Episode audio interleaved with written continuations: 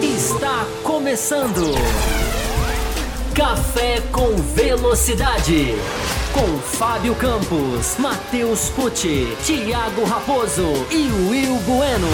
A dose certa na análise do esporte a motor.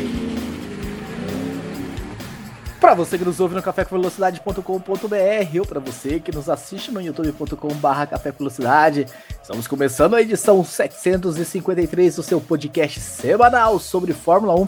Café com Velocidade está aí há 14 anos no ar, trazendo para você o melhor, o debate, o mais fino que você pode encontrar sobre esse esporte que tanto nos encanta, né? Fazendo aqui um jornalismo sério cada segunda-feira. Quinta-feira também o Fábio Campos com a Lei da Velocidade, enfim.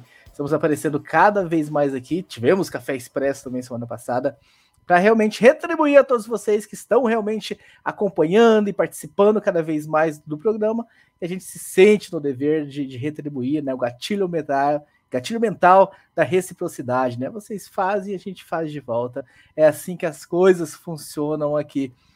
Hoje nós vamos falar obviamente, Grande Prêmio da Austrália, a terceira prova da temporada 2022, que aconteceu aí no último domingo, né? Outra madrugada do sábado para domingo, aqueles que, enfim, ficaram acordados e acompanharam durante a madrugada, mais uma vitória, né, da, da Ferrari, Charles Leclerc, mais um abandono da Red Bull com Max Verstappen, enfim, Mercedes um pouquinho mais ali na frente, temos muita coisa para falar.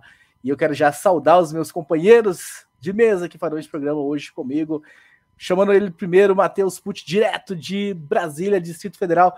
Matheus, diz o seguinte para mim: me falaram que até a estreia do Sebastian Vettel, que, que enfim, estava recuperado, que o Huckenberg ia sair. O que, que aconteceu que o Vettel não estreou na Austrália? Seja muito bem-vindo, Matheus. Olá, Raposo, Campos, os nossos ouvintes também. Sejam muito bem-vindos a mais uma edição. Pois é, né? Por mais que, que seja uma, uma piada, querendo ou não, o Sebastian Vettel teve um final de semana apagadíssimo na Austrália. Teve problema em todas as sessões, e quando eu digo problema, tanto do carro quanto ele, né? Também errando, batendo. E foi um final de semana péssimo, talvez um dos piores que eu consigo me recordar do Vettel nos últimos anos. Com certeza a gente vai pelo menos passar um pouquinho é, pelo Vettel aí ao longo do programa, mas eu também estou esperando a estreia dele pela Aston Martin, que, convenhamos, se eu fosse o Vettel, também não ia querer estrear com aquele carro, não.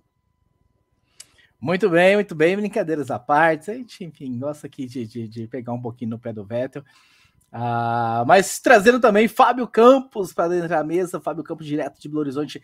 Fábio Campos, Carlos Sainz teve aí alguns problemas com o volante durante o final de semana abandonou no começo da corrida e o Leclerc agora abre uma boa vantagem. Já temos o primeiro piloto na Ferrari, Fábio Campos. Seja muito bem-vindo.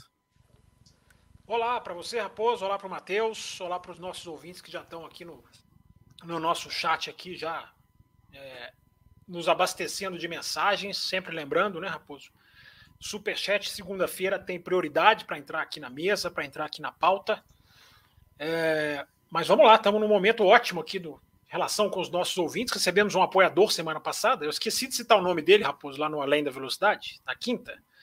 Eu acho que você consegue mais rápido do que eu aí recuperar o nome dele para dar boas-vindas para mais um apoiador que ajuda muito o nosso canal a crescer e a manter o nosso trabalho. É, nós vamos discutir muito Ferrari, muito, é, muito sobre Carlos Sainz, muito sobre Charles Leclerc, evidentemente. É, não deveria ter, para responder a sua pergunta, é o cúmulo você pensar em primeiro piloto na terceira corrida do campeonato. Mas é a Fórmula 1 dos cúmulos, né? É a Fórmula 1 onde uh, eu sempre disse, né, Raposo, que a Fórmula 1 é o campeonato onde os fins justificam os meios, né? Depois de ver e ouvir o rádio da Mercedes para o Russell, mandando quase que ele dá passagem para o Pérez, depois de saber do áudio da McLaren mandando o Ricardo não atacar o Norris e do áudio da Mercedes mandando o Hamilton não atacar o George Russell, eu atualizo a minha frase. A Fórmula 1 não é o campeonato onde os fins justificam os meios. A, Fórmula 1 é o local onde os fins destroem os meios. E nessa linha de raciocínio, Raposo, encaixa-se a resposta para a sua pergunta. Não deveria, mas conhecendo a Ferrari, eu acho que já está mais ou menos sacramentado. O que é uma grande pena, porque o campeonato está muito no começo. Agora, o Leclerc, ou melhor, o Carlos Sainz está fazendo um grande favor para a Ferrari, porque ele está fazendo com que a escolha seja fácil. Não deveria ser. Muito bem, muito bem. Lembrando vocês, Fábio Campos já comentou, mas nós temos aqui um programa de apoio e de super chat também para vocês participarem. Então, se você quer participar do programa com a gente, mandando o seu comentário, manda o seu super chat. E também temos um programa de apoio, né? Tivemos o, a, o apoiador que entrou na semana passada, Fábio Campos. Eu tenho o nome dele aqui fácil para você. Não foi muito bem nessa batina lá do grupo, não, mas enfim, a gente deixou ele lá no grupo porque apoiador e apoiador novo chegando. Ah, mas é o nosso querido Heitor Ergin. Então, foi. Agradeço aí o Heitor que entrou na semana passada faça como o Heitor, você que está nos acompanhando também. Se você não é apoiador, está passando na barrinha ali embaixo. Se você está nos acompanhando no YouTube, apoia.se barra Café com Velocidade. Se você está nos acompanhando em algum agregador, ou via podcast, Spotify ou Deezer. Estamos no Deezer também. É bom sempre falar isso aqui. Além do Spotify, vai na descrição do programa, porque o link está lá também, apoia.se barra Café com Velocidade. Venha fazer você também parte dessa equipe que apoia o programa, ou se torne membro a partir do YouTube, né? Considere se tornar um membro clicando aí, seja membro embaixo desse vídeo. Tem três faixas né, de apoio ali para que você escolha aquela que mais é, adeque às suas condições financeiras, mas eu garanto a você que são faixas bem, bem.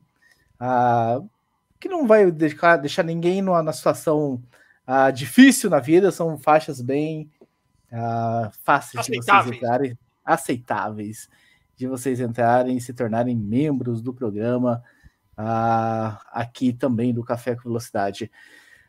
Lembrando que temos alguns apoiadores, algumas pessoas que nos acompanhando, né, mandando alguns superchats sobre outros assuntos, né? A Renata Afonso, palmeirense, mandou aqui. A gente não vai desfocar muito o programa, não. A gente agradece o superchat, é sempre muito bem-vindo, mas enfim, Uh, o assunto aqui é automobilismo, é Fórmula 1. A gente agradece o superchat, a ajuda de vocês. Se está aqui é porque a gente deduz que gosta também de automobilismo. A gente vai tocar realmente, focar mais na nossa pauta. E vamos começar logo o programa. Uh, quem sabe o Will Bueno aparece hoje. Já vi algumas pessoas perguntando de Will Bueno. Não sabemos também se teve algum problema, enfim. Mas estamos aqui na esperança que talvez ele apareça no decorrer do programa. Matheus Pucci, vamos começar falando, falando do vencedor. Vamos começar falando também da implicância que isso pode ter dentro da Ferrari, esse assunto que eu trouxe para o Fábio Campos na sua abertura. Ah, o Carlos Sainz, no sábado, teve aquela volta que vinha bem rápido no Q3 cancelada, né? Ou enfim, anulada, porque teve uma bandeira vermelha segundos antes dele cruzar. Uma volta que eu poderia ter colocado lá na frente, enfim, poderia ter mudado totalmente as circunstâncias para a corrida. Ah, e aí, no domingo, né, tem a história de que ele precisou trocar o volante minutos antes da largada, e enfim, toda aquela configuração de, de, de largada não estava das melhores no carro dele, por isso perdeu tantas posições, acabou escapando e rodando, e viu o Leclerc lá da mureta vencer e, e liderando o maior número de voltas, fazendo volta mais rápida, enfim, fazendo o que tinha que fazer nessa corrida e nadando de braçada, Matheus Pucci. E Verstappen, a gente vai falar do Verstappen daqui a pouco, ficando pelo caminho. A Ferrari se encontra realmente, Matheus, um ótimo cenário, um ótimo momento, e o Leclerc é o cara a brigar por esse título, a correr por esse título, ou ainda está muito cedo para a gente começar a tocar nesse assunto? O cenário para a Ferrari hoje, falando hoje após três corridas, é excelente. Tem um Leclerc que está pilotando o fino, está pilotando de forma muito consistente, madura, sabendo fazer o roda com roda, conseguindo excelentes desempenhos, seja em quali, seja em corrida. Em nenhum momento foi ameaçado, vale dizer isso. Por mais que durante uma relargada o Verstappen tenha ameaçado um pouquinho ali, mas nada que tirasse o conforto do Leclerc. Uh, fez uma corrida muito tranquila, uma corrida, uh, como pode dizer, de gente adulta, madura. E sim, o cenário para a Ferrari é muito bom, até porque o Sainz, que acabou abandonando, ele, nas corridas anteriores, fez o papel dele, que é o de brigar com o Pérez. O papel do Sainz, é, se a gente for colocar o Sainz como segundo piloto, o que não deveria ser, porque o Sainz deveria estar brigando com o Leclerc, mas o que nós estamos vendo nas, nesse início de campeonato é um Sainz que está ficando para o Pérez e um Leclerc que está ficando para brigar com o Verstappen. Só que o Leclerc está se sobressaindo, teve um ritmo melhor, o Leclerc está se impondo na Ferrari, está mostrando na pista sua qualidade, uma qualidade que nós já sabíamos que ele tem, mas de qualquer forma, ainda mais após 2021, em que teve uma disputa mais acirrada com o Sainz, o Leclerc em 2022 chega para mostrar quem manda na Ferrari e o início de temporada realmente é excepcional para o Leclerc e claro que para a Ferrari também é muito bom, principalmente porque a Red Bull não está marcando o máximo de pontos que poderia. Hoje, em termos de ritmo, a equipe que chega próxima da Ferrari é a Red Bull. Só que como a Red Bull não termina as provas, né, o, o, já são três abandonos, se a gente contar Pérez e Verstappen no Bahrein e agora Verstappen na Austrália, como nós temos três abandonos em três provas, isso faz com que a Ferrari já tenha uma gordurinha até mesmo nos construtores. Uma gordurinha para a Mercedes, que é um carro que está ali beliscando os pontinhos que pode, no famoso devagar e sempre. Ela vai tranquila na dela, se alguém vacilar, ela pega os pontos. Então, sim, o cenário para a Ferrari é muito bom. O cenário para a Ferrari é sim de já começar a pensar em um primeiro piloto, não porque é o correto, mas sim porque, como o Campos disse, o Sainz mesmo já está se colocando nessa posição. Uh, claro que não intencionalmente. Vejo a Ferrari como o carro mais rápido e equilibrado do grid hoje. Vejo o Leclerc como um piloto que está num altíssimo nível que eu colocaria junto do nível de Verstappen, por exemplo, que é o cara que agora está brigando com ele.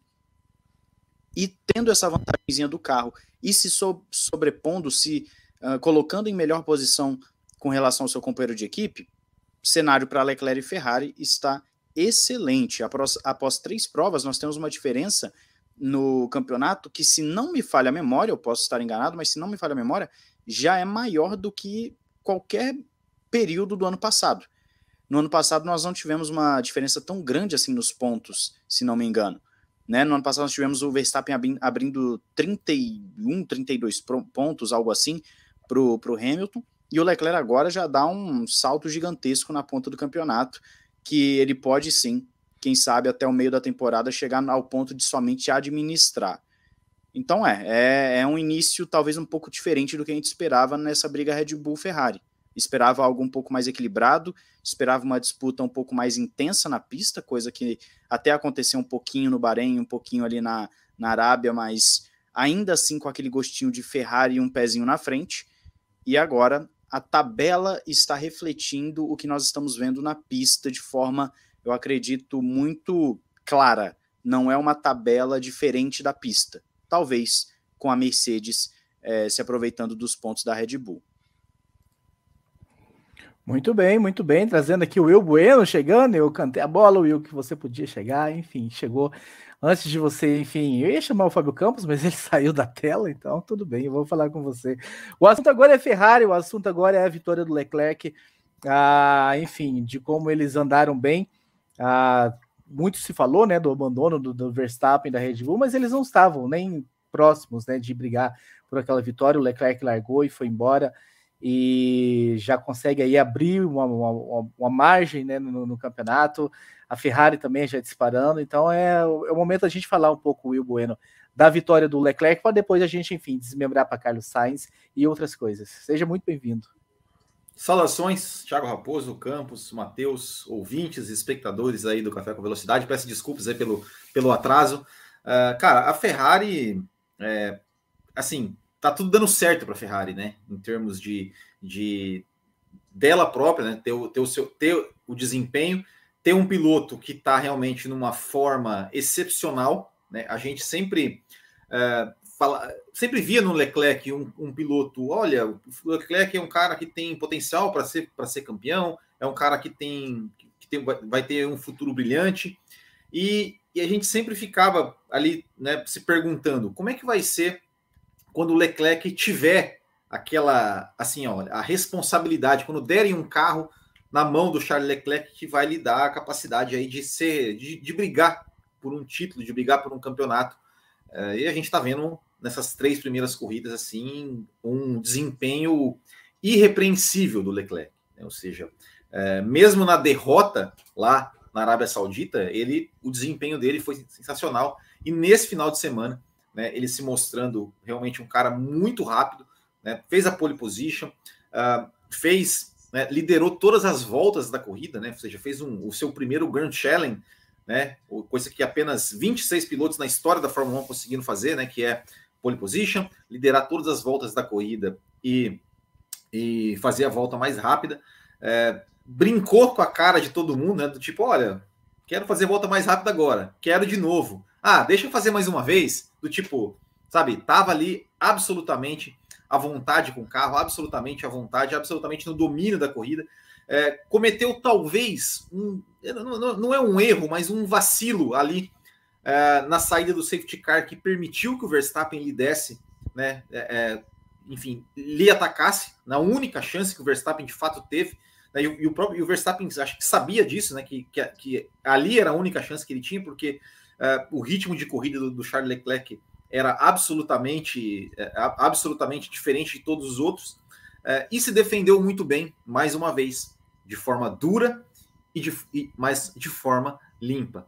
É, então o Leclerc ele é um cara que assim tá pronto, tá pronto para ser, para brigar pelo campeonato, tá pronto para ser um campeão do mundo, tá pronto para subir de nível ali no, no digamos, no, no, no, sei lá, no ranking da Fórmula 1 de histórico, né, de, de, de grandes pilotos, campeões, é, ele está pronto para subir um degrau no nível ali de pilotos da história da Fórmula 1. É, mas é claro, foram, foram, foram apenas três corridas.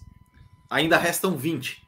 Né? Ou seja, é, pode ser que a Red Bull se acerte, pode ser que a Mercedes chegue. É, então, assim, a Ferrari largou muito bem na frente, porque está dando tudo muito certo para ela e dando errado para os concorrentes, né? Acho que a gente vê hoje, hoje é, a gente é, analisa, é, é acho que todo mundo, pergunta para todo mundo aqui, quem é o principal adversário do Leclerc? Acho que a gente vai falar que é o Verstappen, e o Verstappen já está 46 pontos atrás em quinto lugar no campeonato. Uh, então tá tudo dando certo para a Ferrari. É uma gordura já que o Leclerc vai abrindo, que o Leclerc vai poder é, administrar ali ao longo da temporada, é, em, em, alguns momentos que de repente ele não tenha o melhor desempenho, não tenha tanta vantagem quanto teve na Austrália, em termos de desempenho, é, mas sem dúvida tá dando tudo certo para ele e é aí favoritíssimo é, a, a chegar na final do ano como um novo campeão, ou pelo menos brigando por ele. Fábio Campos, os nossos superchats já estão se movimentando aqui, já vamos trazer alguns para você também comentar sobre a Ferrari, começando com a Larissa Nobre. Leclerc passeou, apenas isso. A Ferrari está fortíssima. E com essas quebras da Red Bull, será que muito cedo para jogar a toalha? Red Bull pode virar a terceira força? Pergunta aqui a Larissa. E o Carlos Márcio também mandou um superchat, Fábio Campos, dizendo o seguinte. Ah, não, não é o do Carlos. Carlos, vou ler o seu daqui a pouco, mas eu quero ler o do que é sobre o assunto também do Shermission, se é assim que a gente lê o seu nome. O Fábio, que sempre presta atenção em tudo. Como na segunda relargada o Leclerc conseguiu manter a posição após o Max emparelhar com ele? Que motor é esse, Fábio Campos? É, vamos lá. Obrigado aí pela galera do Super que mandou aí o super chat. A gente agradece muito. É... Bom, primeiro que você colocou aí, jogar a toalha, acho que é totalmente precipitado, né? A gente está na segunda, terceira corrida, tem mais 20 para vir, tem o que tem para vir aí é maior do que a maioria dos anos, é mais longo, é um caminho mais longo do que a maioria dos campeonatos que a Fórmula 1 já realizou na sua história, imensa maioria. É, então não tem, não tem como jogar toalha. O campeonato está totalmente em aberto. Né? A gente está tendo um desenho de, pra, na minha opinião, a gente tem um desenho de um, de um, de um favoritismo que ainda está se desenhando. É, o campeonato ainda vai passar por fases agudas, digamos assim, mesmo que uma equipe domine, que pode ser que aconteça. Dá para a gente falar sobre isso também um pouquinho mais. É, o outro superchat que ele perguntou sobre como que ele conseguiu manter a posição, eu acho que ele conseguiu acima de tudo na técnica, né? Porque é, ele pegou um trecho ali de borracha, digamos, de resto de borracha ali na penúltima curva, aliás, a penúltima curva foi praticamente a curva que decidiu o final de semana, desde a sexta-feira até o domingo. É, também é um assunto que a gente pode explorar mais aqui. Mas na, nessa relargada que o ouvinte está perguntando, ele tentou. É, é, ele abriu demais, pegou um pouco de borracha, digamos, em excesso. E, mas eu acho que a disputa foi. Até tuitei sobre isso, exaltei essa disputa lá no Twitter, porque é, foi uma disputa digna de, de braço, né? O cara, o Verstappen largou, saiu muito melhor Impressionante como a câmera do alto mostra como o Verstappen impulsiona muito melhor ali por causa dessa questão do pneu. É, e ali, que não tinha asa nem nada, o Leclerc simplesmente defendeu, defendeu muito bem. Foi a única chance, como vocês já falaram, é, do Verstappen. Agora, para pegar carona na, nos comentários sobre o Leclerc, né, que teve a sua vitória mais fácil. Eu acho que indiscutivelmente as três, as outras três vitórias dele foram muito mais é, claras em situação de pressão que ele viveu nas, nas três primeiras vitórias dele na Fórmula 1. E o que, que justifica essa facilidade? Por que a Ferrari andou tão à frente nessa prova do que andou, do que não andou tão à frente nas outras duas? É, nós vamos chegar lá, vamos chegar lá. É, só sobre o Leclerc, eu acho para a gente mais ou menos manter aqui uma linha organizada, eu acho que a frieza dele é impressionante, né? Uma frieza inquebrável. O cara está sendo uma pedra de gelo nesse começo de ano. É, e, e, nada, nada que foi jogado nele nas, nas primeiras provas é, o, o, quebrou, o fez ceder na questão psicológica, na questão é, de frieza mesmo, de técnica de não se abalar, porque está brigando contra um cara que eu acho que saiu de 2021 com uma imagem muito mais forte do que entrou, que é o Verstappen, mesmo com as polêmicas, e até por causa das polêmicas. Né, o Verstappen saiu de 2021 como o cara que jogou tudo contra o Hamilton. Isso, isso eu acho que isso cria uma imagem. Um cara de, de dividir curva com ele não, não vai ser fácil nunca. E o Leclerc não se deixa abalar por isso. É, isso é impressionante. Ele tem é, a questão dos pontos, né? Tem muita gente aí, a, a nossa ouvinte a Larissa, né? Perguntou de jogar a toalha. Eu acho que, mesmo ele tendo, e é impressionante que ele tenha 71 dos 78 pontos possíveis, é uma margem realmente impressionante, mas não é não é imbuscável, não é irreversível. Mesmo sabendo que ele já soma mais pontos do que o segundo e o terceiro na tabela, o que também é impressionante. Agora, eu acho que um ótimo exemplo para a gente resumir a vantagem de pontos antes da gente poder entrar mais até, sei lá, se, se quiserem, na questão da pilotagem. É, mas na questão dos pontos, ele tem. Eu acho que a melhor comparação que a gente pode fazer para um campeonato que não não está decidido, mas já tem uma pontuação bem decisiva, para a gente esclarecer isso na cabeça do ouvinte, eu acho que o melhor exemplo é 2016. 2016, a vantagem que o, que o Rosberg abriu do Hamilton foi decisiva, mas não decidiu. Porque o campeonato foi até a última prova, com o Hamilton lá tentando, brigando, mas a, o que ele abriu no começo foi fundamental para ele ser campeão. Eu acho que a, a, o mesmo desenho a gente pode fazer. A gente não sabe o que vai acontecer, mas independente do campeonato já acabar ou não, é uma pontuação que já vai fazer diferença. É isso que eu estou querendo dizer.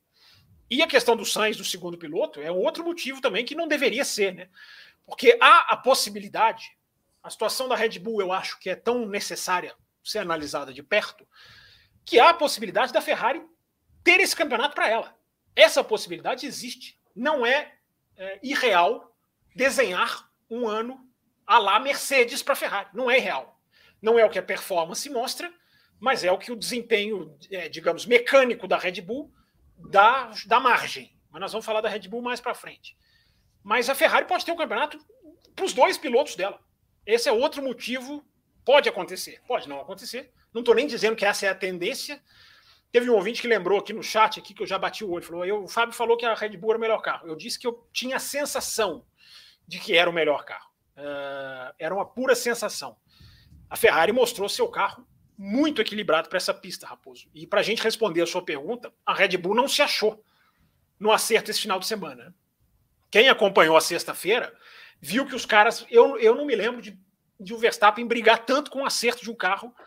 Os caras não se acertarem, como eu falei, a curva 13 foi a, foi a curva decisiva do, da, da corrida, porque até na comparação que até a própria Sky Sports fez das voltas no qualifying, que é uma das coisas mais sensacionais que eu acho que a cobertura de, de, televisão pode fazer, porque é muito interessante sincronizar as duas voltas na linha de chegada e disparar. E aí você vê exatamente quem está. E aí vai pausando, né? Não só eles vão pausando, como você que está assistindo pode ir pausando e você fazer a sua métrica a hora que você quiser, de tão, de tão interessante que é. E fazendo essa câmera on-board, Raposo, lado a lado, comparativa, muito interessante notar como que a Ferrari perdia por causa do porpoising, né? A gente está vendo o carro com porpoising melhor do que o carro sem porpoise. Isso é uma coisa para discutir também.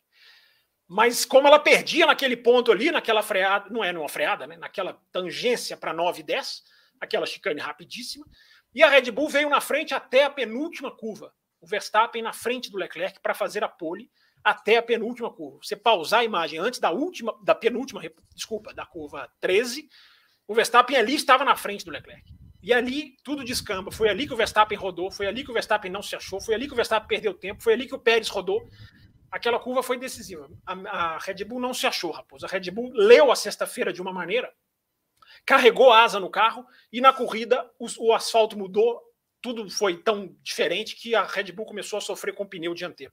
Mas eu já estou falando muito de Red Bull aqui, a gente vai esmiuçar melhor a Red Bull. Mas para resumir a sua pergunta, Raposo, foi uma questão de acerto. A Ferrari muito mais, é, como eles dizem em inglês, né? Sweet spot, né? Muito mais no ponto ideal, na sintonia fina. É o português muito mais bonito do que o inglês. A sintonia fina muito mais é, apurada do que a Red Bull. Que, que não se achou, por isso que a chance do Verstappen foi naquela relargada e não, não houve briga. Não houve briga. Na primeira parada, a Ferrari já tinha oito segundos para a Red Bull. Eu acho que foi a primeira corrida do ano em que não houve disputa técnica pela frente, porque a Ferrari dessa vez mandou, mandou realmente a, deu as cartas, melhor dizendo. Registrando aqui algumas mensagens que nós recebemos no nosso site cafévelocidade.com.br. Você também que quer participar via mensagem, entre no nosso site antes dos programas e mande a sua mensagem por lá, né? O Matheus Ferreira da Arte Color Gráfica. Interessante o GP da Austrália. Não foi uma boa corrida, mas foi interessante para podermos ver realmente o equilíbrio das forças. Carlos Sainz sai da corrida, a Ferrari já pode dar preferência ao Leclerc com esse resultado, considerando o histórico da equipe italiana, né? A gente começou abordando isso rapidamente no começo. Vamos falar mais sobre isso, Matheus, mas só para registrar aqui a sua mensagem. Quem também falou sobre esse assunto, Leonardo Zamborlini, né? Boa noite, senhores. Esse é meu quarto e-mail de 100. Não temos mais e-mail, Leonardo, agora são mensagens. Queria saber se o Sainz de 2022 será o Barrichello de 2009. Vamos falar sobre o Carlos Sainz daqui a pouco também, nessa comparação aí. O pessoal perguntando bastante sobre isso. E quem também mandou sobre, enfim, sobre Ferrari, sobre Leclerc, foi o Marcos Salles. Olá, amigos do Café Velocidade. Domingo triste para aqueles que acreditam na lorota de que o Sainz está no nível brilhante do Charles Leclerc. O que o espanhol precisa fazer para reverter a desvantagem para o companheiro de equipe? Talvez nascer de novo e esperar ter mais talento? O Will Bueno, o Lucas Maris também, o Will Bueno, diz o seguinte: como o Pérez melhorou em relação ao ano passado, e em compensação, o Sainz parece ter caído. Bom, primeiro eu falo, eh, já pegando o gancho do Pérez, né? É, eu, eu não achei assim uma grande corrida do Pérez, não. Eu achava que, enfim, esperava mais do Pérez, esperava mais. Claro, tá melhor do que o ano passado, mas esperava mais do, do Pérez na corrida, assim, em termos de, de andar próximo ali do Verstappen e tudo mais, né? Enfim. Uh, mas agora falando do Carlos Sainz, uh, o Carlos Sainz ele teve, assim, veio, teve uma, uma, primeiramente um azar, né, na classificação ali, porque uh, entrou a bandeira vermelha, entrou a bandeira vermelha ali, questão de, não sei, segundos menos até de da, dele estava fazendo sua volta rápida, não sei em que posição ele ficaria naquela volta, mas com certeza ficaria acima do nono. Uh, e aí depois, na, na, sua última tentativa na, na classificação, ele cometeu, cometeu um erro no começo da volta e já jogou a volta fora. Uh, na corrida, ele teve um problema no volante, antes, pouco antes da corrida, o volante dele não estava funcionando bem alguns comandos, ele trocou o volante uh, ali minutos antes da volta de apresentação. E quando teu, é, te, ele teve a largada, o carro entrou no, no modo anti-stall e juntamente, juntamente com isso, né? Ele também uh, largando de pneus duros, né? Uns pneus mais com mais difíceis de, de achar a temperatura ideal, ele foi lá para trás. E aí, lá para trás, sabendo da pressão de ver o companheiro nadando de braçada lá na frente, foi tentar recuperar, sabendo que tem carro, né, para isso, foi tentar, foi tentar, foi tentar é, é, recuperar o tempo perdido o mais rápido possível. E aí, né, ainda os pneus ainda longe, longe da temperatura ideal, é, acabou cometendo um erro, acabou é, errando, batendo e, e, saindo. Muito ruim para ele, né? É, por, por, questões né, de que ele, digamos assim, é, isso que o Campos falou, a Ferrari pode ter ali, de repente, um campeonato só, só, de, só delas. Uh, mas independente se tiver ou não um campeonato só dela, é, o Sainz, antes dessa corrida, ele era o vice-líder do campeonato. Mesmo que ele chegasse, se ele chegasse ali, sei lá, em quinto, ali na Austrália, ele ainda seria o vice-líder. Ele ainda seria o vice-líder, né? De repente, se futuramente em Imola ele por acaso estiver na frente do Leclerc e viesse uma ordem, ele poderia falar, pô, eu sou o segundo colocado do campeonato, por que, que eu vou abrir para o cara? É, né? Então, é, e foi muito ruim para ele em termos de resultado em termos de desempenho. É, é, como eu falei, eu acho, eu acho muito cedo ainda para a gente definir qualquer coisa em termos de campeonato. Claro, o Leclerc né, é, tá, é o grande favorito, é o cara que está que tá, que tá no momento dele. É, e assim, com relação ao que o ouvinte falou, ah, o talento, aquela coisa. É, o, o, Leclerc, em termos de talento puro, eu acho que é inquestionável que ele é mais talentoso do que o Sainz. Só que só talento na Fórmula 1 não resolve. Não resolve. O cara tem que ter talento, o cara tem que ter constância, o cara tem que ter é, saber aproveitar as, as chances que aparecem. O cara tem que aproveitar, enfim, tem que aproveitar, né? Tem, tem, que, tem que ter o, o, o, não, não cometer erros, não jogar corridas fora. É isso. Tudo isso faz é, um piloto de Fórmula 1 vencer ou perder. Né? E, e, e aquilo, ah, o, o, Sainz não é mais talentoso do que, do, que, do que o Leclerc. Não é mais talentoso. E o ano passado, ah, performance, não, não foi a mesma performance do que o Leclerc. Ok, é o que eu sempre falo. Performance é legal? É legal, mas performance que é, só vale na ginástica artística, onde tem um cara que vai dar nota lá para dar a performance do cara. Na Fórmula 1, o que vale no final é quem faz mais pontos. É isso que vale. É isso que vale. Ponto. Quem faz mais pontos é o campeão. Então calma, calma lá. Ainda ainda ainda tem muita, muitas águas para rolar, mas é claro, o, o Sainz agora já está pressionado. Isso, isso não tenha dúvida de que ele já está pressionado. Ele, ele consigo mesmo está pressionado. É, e, né, enfim, está tá pressionado porque ele sabe que se ele não reagir logo, é, o Leclerc vai ser lá o primeiro piloto e ele vai ter que trabalhar para o Leclerc. E aí eu quero ver como é que ele vai reagir é, o dia que disserem para ele que ele tem que trabalhar para o Leclerc. Estou curioso para ver, mas espero realmente que não aconteça. Espero que ele consiga ali é, se aproximar do Leclerc e que, enfim, tenha briga. Eu quero ver briga, quero ver briga de todo mundo, dos dois pilotos da Ferrari, que torço para que o Pérez chegue no Verstappen, torço para que o Russell e Hamilton cheguem todo mundo e quero ver e quero ver o caos. É isso que eu quero. Mas se não acontecer, é, quero ver também como é que vai ser a, a reação do, dos Carlos Sainz quando uh, foi, é, digamos, ele for oficialmente o segundo piloto. Trazendo mais superchat aqui, o Bruno, apresentador e comentarista, né? Uma mão no volante, outra no capricho. Receba, receba Charles Leclerc para vencer na Austrália. Que corridaça do Monegato. Abraços, boa noite, pessoal. O André Prado Noronha também manda aqui, o Matheus Pucci, né? A Ferrari está forte, mas todos estão enfrentando ainda o Kikar. Se uma equipe conseguir uma solução melhor, as forças podem mudar totalmente na temporada? Sim, sim, ainda está tudo num estágio muito inicial de desenvolvimento. Esses carros ainda são uma, uma descoberta para as equipes em vários aspectos.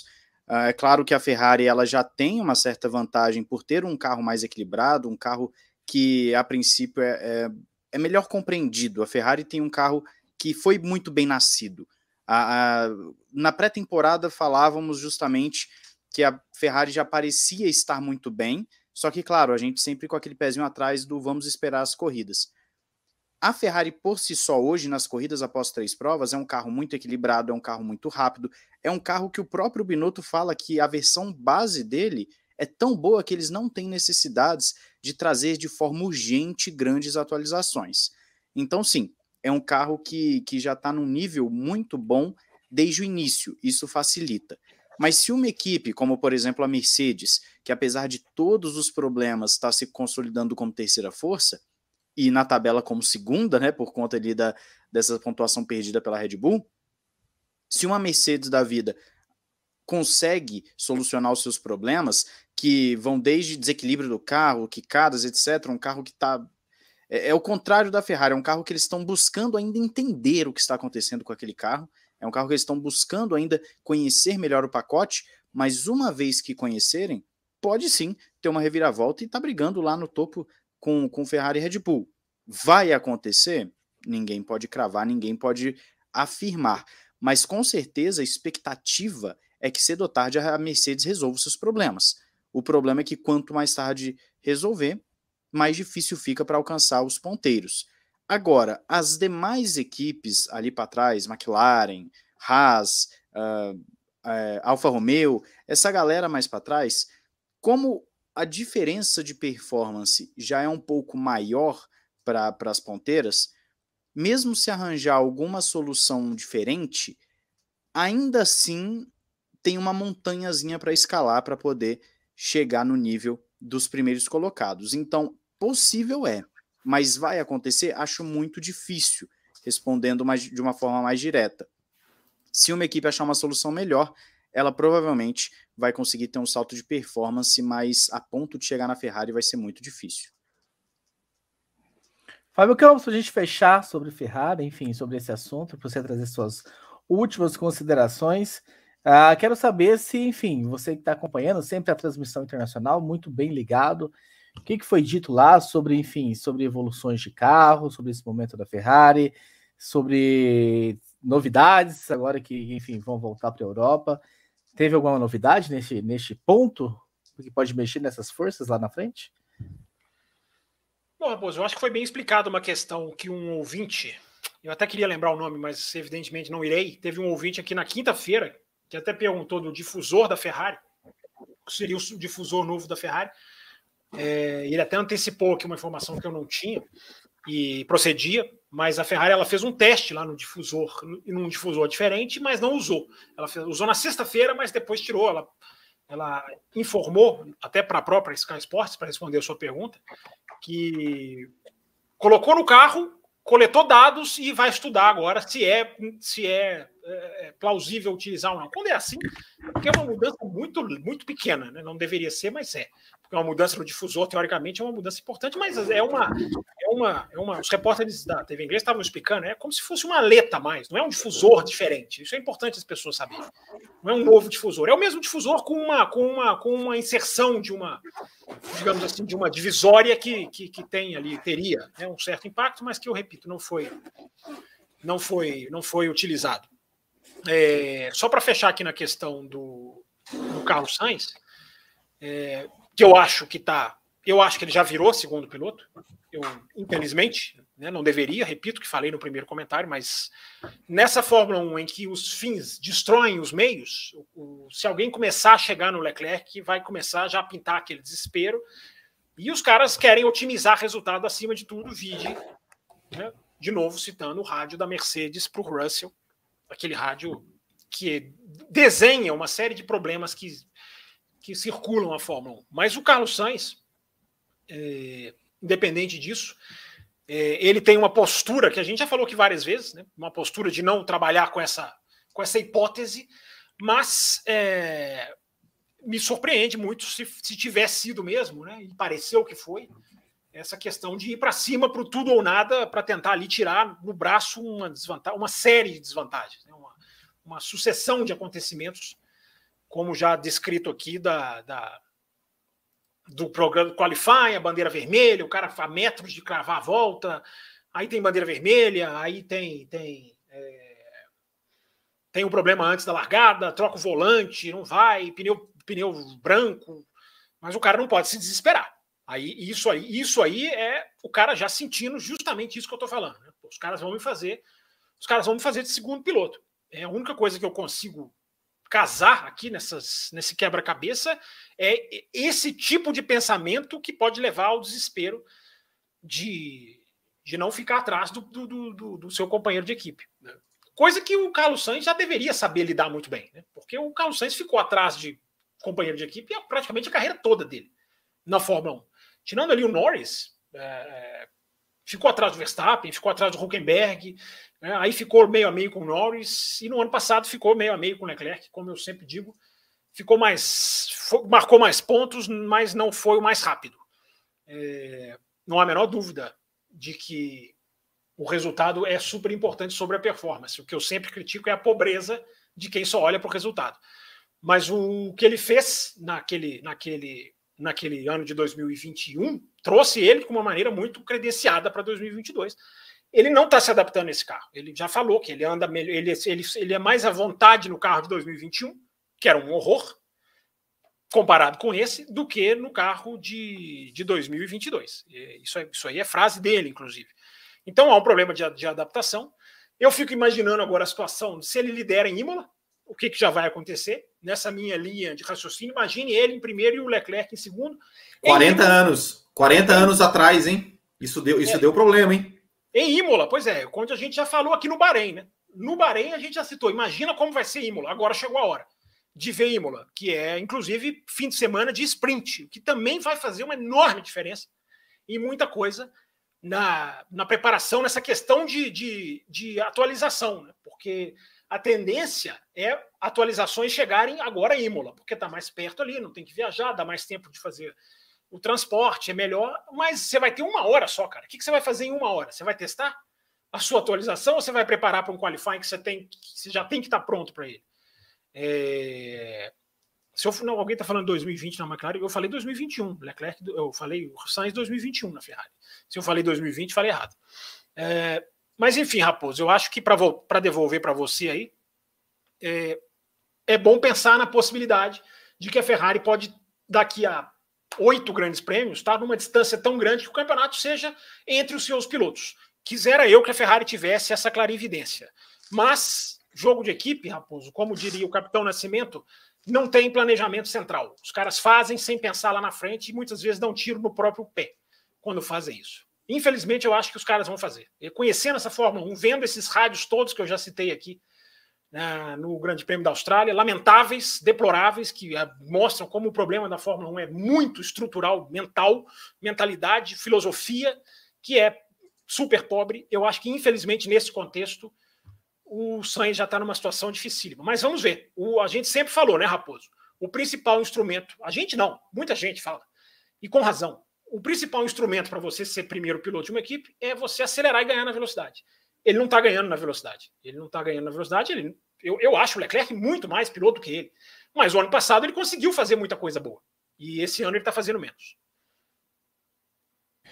Muito bem, Fábio Campos. 39 minutos para 40 minutos de programa. Vamos mudar de assunto. Vamos sair de Ferrari, vamos falar de Red Bull. Mas antes eu quero mandar meu abraço aqui para o pessoal do, do High Speed, né, do canal High Speed porque estão sempre com a gente nos retransmitindo. Um abraço lá para o pessoal. E querem saber mais sobre automobilismo nacional? Sigam lá o pessoal do High Speed, porque, enfim, os caras estão sempre muito informados. Matheus Pucci, já sente uma luzinha amarela ou vermelha na Red Bull? Ah, com certeza, com certeza. Palavras do próprio Helmut Marko, tempos sombrios à frente. É, eles têm problemas a, a corrigir. Max Verstappen fala que não são fáceis de resolver, inclusive até fiz um vídeo sobre isso hoje. Uh, a princípio, problema novamente no sistema de combustível, mas existe um alerta, porque a, a, a AlphaTauri também sofre com, com problemas nesse início de temporada, principalmente o carro do Tsunoda, e existe o, o problema não somente do motor ou do sistema de combustível, mas também do próprio equilíbrio do carro, que é algo que eles vão ter que resolver.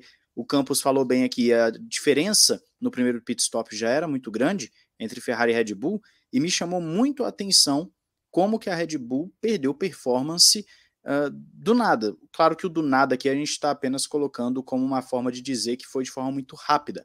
O Verstappen estava cerca de 2, 3 segundos ali para trás do Leclerc, e assim, num estalar de dedos, foi para 6 segundos de diferença. O Pérez passou o Hamilton e estava abrindo, e no estalar de dedos o Hamilton veio para engolir o Pérez praticamente. Se o Pérez não para ali nos boxes, ia ser uma daquelas cenas, né? Do Hamilton engolindo o Pérez e deixando por, por segundos e segundos. A Red Bull tem um carro que é rápido, mas não é tão equilibrado, é um carro que não é confiável, um carro que você não sabe se vai terminar a corrida. E, obviamente, isso é um problema muito grande. Eles já identificaram que em três provas perderam tantos pontos que a história do campeonato pode mudar completamente. Vale dizer aqui, se a gente fizer uma conta simples, Verstappen estaria a cerca de 10 pontos de Leclerc caso tivesse terminado as corridas. Ou seja, é uma diferença razoável, é uma diferença ok. Não é algo absurdo, não é algo, nossa, o campeonato acabou. Mas um carro que está quebrando, um carro que está apresentando problemas que eles não conseguem uh, resolver de uma forma rápida, um problema que possivelmente vai ser resolvido com várias atualizações. Tem a questão do sobrepeso, que vão trazer em Imola uma atualização que vai tirar de 8 a 10 quilos, dependendo aí do que eles conseguirem, o que já ajuda muito, mas até que ponto essa atualização vai funcionar?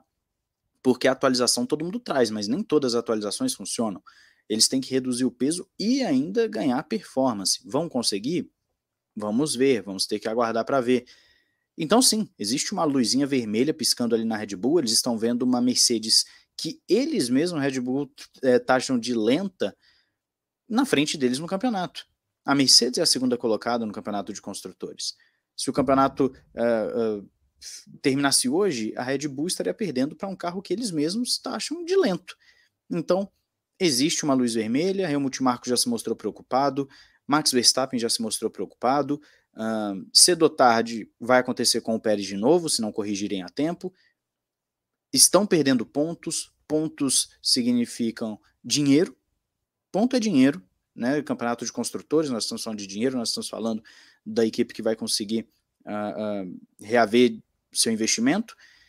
E no final das contas, a Red Bull tem um início muito pior do que talvez eles tivessem imaginado, vendo uma Ferrari dominar em todos os aspectos, porque a Ferrari parece que levou uma, um, um uh, não é nenhum upgrade, ela liberou alguns cavalos a mais nessa corrida da Austrália, e para justamente compensar o que teve na Arábia de perder nas retas para a Red Bull.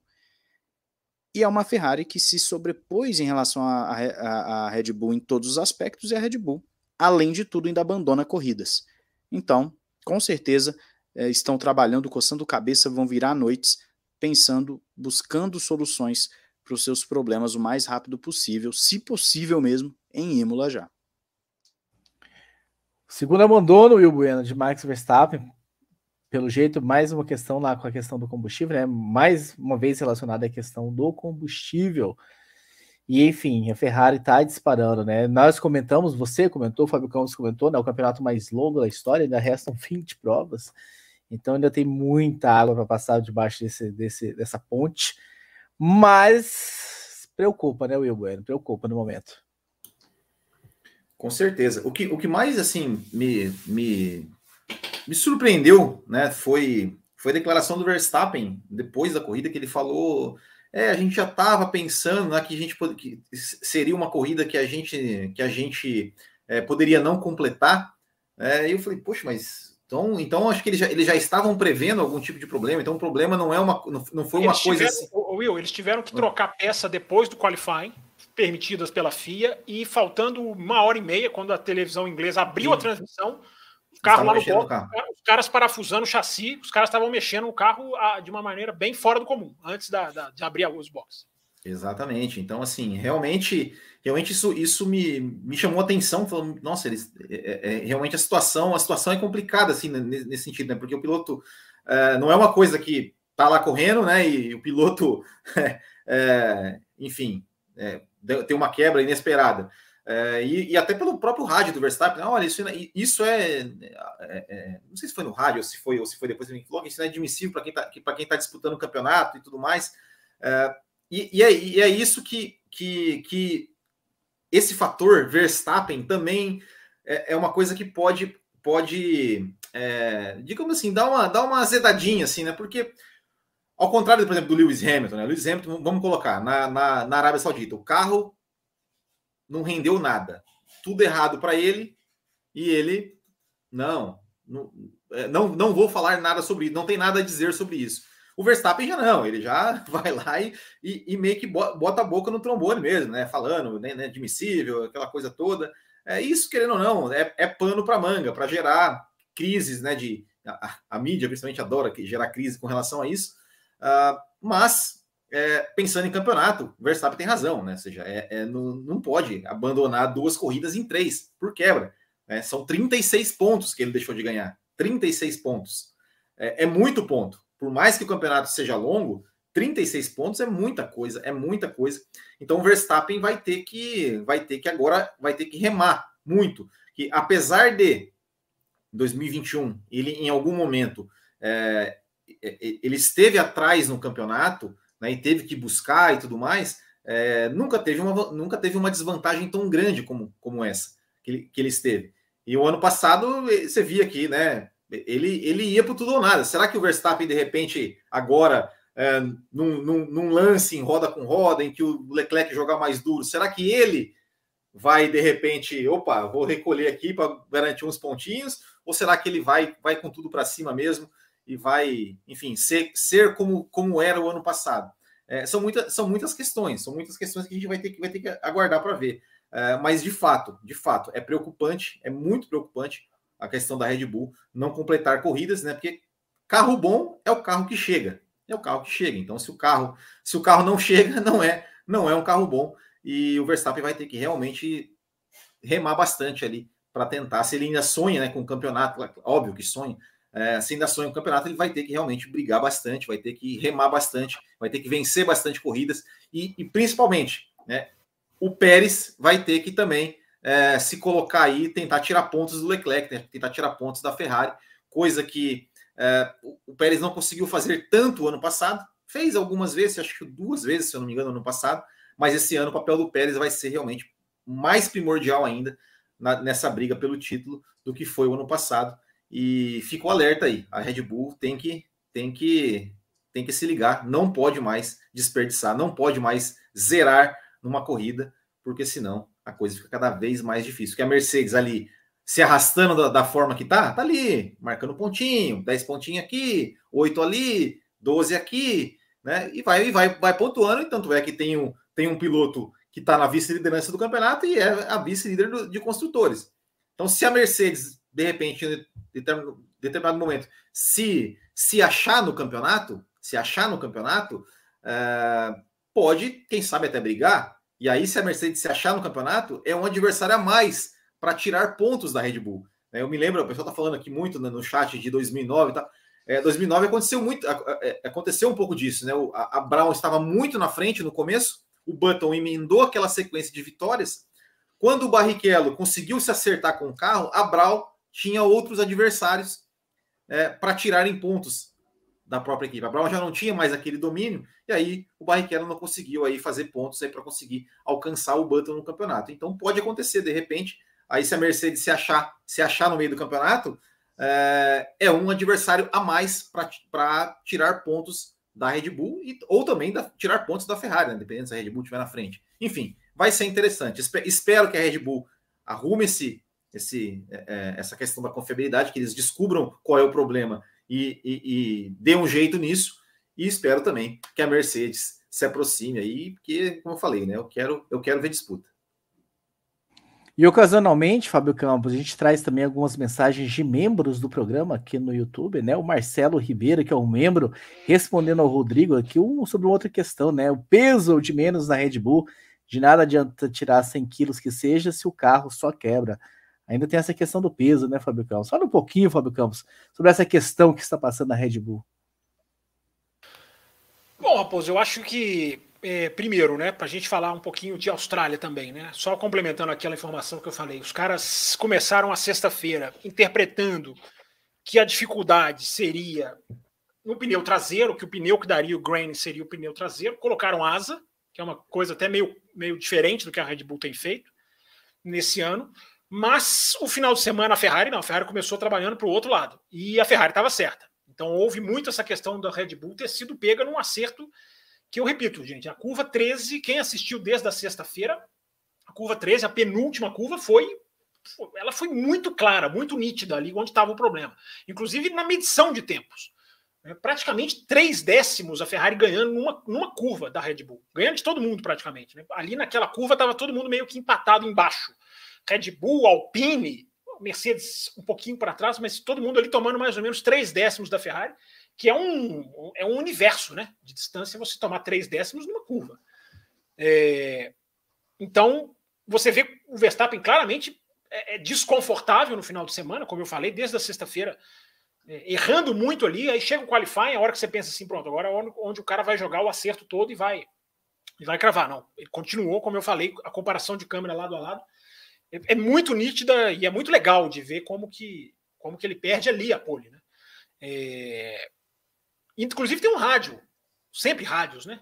É... tem um rádio dele com 10, 11 voltas, não me lembro bem, 10, 11 voltas dele já reclamando de, de grain nos pneus, né? E isso é, era, ali era muito cedo para reclamar. Então ficou muito claro essa questão do acerto da, da Red Bull tá pior. E aí o ouvinte que eu citei aqui, eu acho legal quando o ouvinte. Eu não acho ruim, não. Eu acho legal quando o ouvinte pega coisas que a gente falou e vem cobrar. Eu acho certíssimo. Quando ele falou a questão de eu ter citado a Red Bull como o melhor carro. Né? A, a, única coisa que eu acho que eu posso assim, adaptar, ou, ou várias coisas que eu posso adaptar, mas eu acho a, a, a mais, digamos assim, plausível é eu ainda acho que a Red Bull talvez tenha o potencial de ser um carro mais rápido. Talvez a Red Bull seja de fato um carro mais rápido, tem mais velocidade de final de reta. Isso conta muito. É, mas a Ferrari me parece um carro mais adaptável para qualquer tipo de pista. Pelo menos é um desenho que a gente já tem com três pistas tão diferentes. Embora a Austrália, a gente sempre foi meio que exceção. A gente sempre tratou a Austrália como um lugar que não pode tirar conclusão quando a Austrália abrir o campeonato. Por que, que a gente vai mudar agora? É... Então a Austrália tem muita coisa. Quando a gente for falar da Mercedes, eu acho que isso que eu estou dizendo aqui vai se encaixar de uma maneira mais clara para a gente poder debater aqui. É... no caso da Red Bull, só para falar dessa questão dos motores, eu concordo com os colegas, é... não é preocupante, é muito preocupante. Muito preocupante. Porque é um. Tudo indica que é um problema diferente do Bahrein, o que não é bom. Não é bom ser um problema diferente do Bahrein, que mostra uma coisa ali meio sistêmica, digamos assim. Fosse o mesmo problema, pelo menos era crônico, mas pelo menos é, é onde você vai atacar. Fica muito claro onde você vai atacar. É, se a gente for pensar que os motores na Honda, ou da Honda, ou da Red Bull, chamem como quiser, R, RBPT, né? O, o Mugen Honda, chama. O, o, não, o Mugen Honda era uma empresa, né? O, Ted, o Ted Kravitz chama de RBPT, porque aparece RBPT. Então, para ele, o motor chama-se RBPT. Mas, piadinhas ridículas à parte, é, vamos lá. O Gasly quebrou também no Bahrein. Não nos esqueçamos. O Tsunoda não teve repercussão porque é o Tsunoda. Mas o Tsunoda não conseguiu andar na Arábia Saudita. Ele não conseguiu fazer nada. O cara não conseguiu fazer qualifying e não conseguiu correr. Isso, isso é um absurdo, cara, para uma equipe de Fórmula 1. Não teve repercussão porque era o Tsunoda. Fosse o Verstappen, a, repercussão era diferente. É... Então, se a gente somar tudo isso, as falhas da Red Bull, que completou 50%, né? duas provas, dois carros, seis. Chegou, chegou com três, quebrou três. Uh, com isso da, da, da, da AlphaTauri, é um problema muito sério. Me lembra um pouco, embora ainda cedo, eu discordo aqui do colega que diz que carro bom, carro, carro que quebra não é rápido, carro é rapidíssimo, mas me lembra, e é bom o carro. É muito mais fácil você consertar. O Christian Horner até falou isso. É muito mais fácil você corrigir a performance de um carro rápido do que ter um carro lento e dar velocidade, que não quebra nunca e dá velocidade para ele. A situação é menos pior. Agora, me lembra um pouco a McLaren de 2005, porque era um carro que quebrou o seu, a sua, o seu destino para o campeonato. Ele jogou fora por quebras e era o carro mais rápido de 2005. É, e, não, e não conseguiu fazer nada porque quebrou. Né? E era o carro Adrian Newey, hein? uma coisa que me passa aqui agora na cabeça. É uma, é uma coisa bem Adrian Newey. Né? Será? O cara é, o cara força projeto, o cara é o, o máximo do máximo nos projetos dele. Isso é uma coisa boa para a gente pensar. Agora, o que eu acho que vale a pena também refletir é ou até buscar informação, é como, há, como está essa relação da Red Bull com a Honda. Porque tem gente da Honda, a gente sabe que tem uma ligação. Mas e agora, cara? É, é o mesmo processo? O motor vai para o Japão? Vai vir gente do Japão? O que, que vai ser feito para corrigir esse trabalho? A Red Bull está sozinha para corrigir esse trabalho? Só com o pessoal ali que foi cedido pela Honda para a Red Bull? É, a Honda tem gente ali que tem uma ligação com o Japão ainda. Por isso que eu digo que a Honda não abandonou a Fórmula 1. Mas e agora? Agora é uma hora dessa, dessa, dessa relação estranha ser colocada à prova. Porque e agora? Agora alguém tem que mexer nesse motor, alguém tem que investigar. A Red Bull vai fazer isso, tem condição de fazer isso, quanto que a Honda vai poder ajudar a fazer isso. Porque eu acho que é o momento de, é o momento é esse é, é disso, Raposo. O momento é de é de preocupação, porque é, são, são, são é, é, é muita coisa acontecendo com os quatro carros da equipe. Não é só a Red Bull mais que entra na conta. Tem que entrar os carros da AlphaTauri. Porque é muita quebra. Muita quebra e muito, em muito pouco tempo. Né? O campeonato não está decidido, como eu falei, se tem 2016. Mas já tem pontos decisivos distribuídos aí. E eu acho que a situação é muito preocupante porque é, precisa ser resolvida de, com, uma, com uma eficiência que a gente tem que perguntar agora se a Honda vai se envolver nisso, até que ponto ou não. Eu quero, quero complementar o que o Campos falou, só literalmente complementando. É, tem uma matéria hoje que estava lendo, se não me engano, no motorsport.com. O Christian Horner afirmou que o motor vai sim para o Japão, é, para eles analisarem, e existe a possibilidade desse motor já ser descartado, mas somente com a perícia, com a análise do pessoal lá no Japão, é que vão conseguir de, definir se o Verstappen vai ter perdido já uma unidade ou não. Lembrando que o Tsunoda, é, mais uma vez, estou falando aqui de cabeça, mas se não me engano, o Tsunoda também já trocou várias peças, já está, se não me engano, no que seria uma terceira versão de motor uh, em 2022 algo parecido com o Alonso, por exemplo, que o Alonso está tendo lá com a Alpine também, mas a gente acaba não dando tanta ênfase porque não está disputando é, é, campeonato, mas o Alonso também já está com, com o seu motor é, com várias peças trocadas, já numa terceira versão. Então, sim, a situação para a Red Bull Honda é bem difícil, mas vai para o Japão, eles vão analisar e aí em breve a gente deve descobrir se o Verstappen vai ou não queimar algumas fichas que ele tem para a temporada.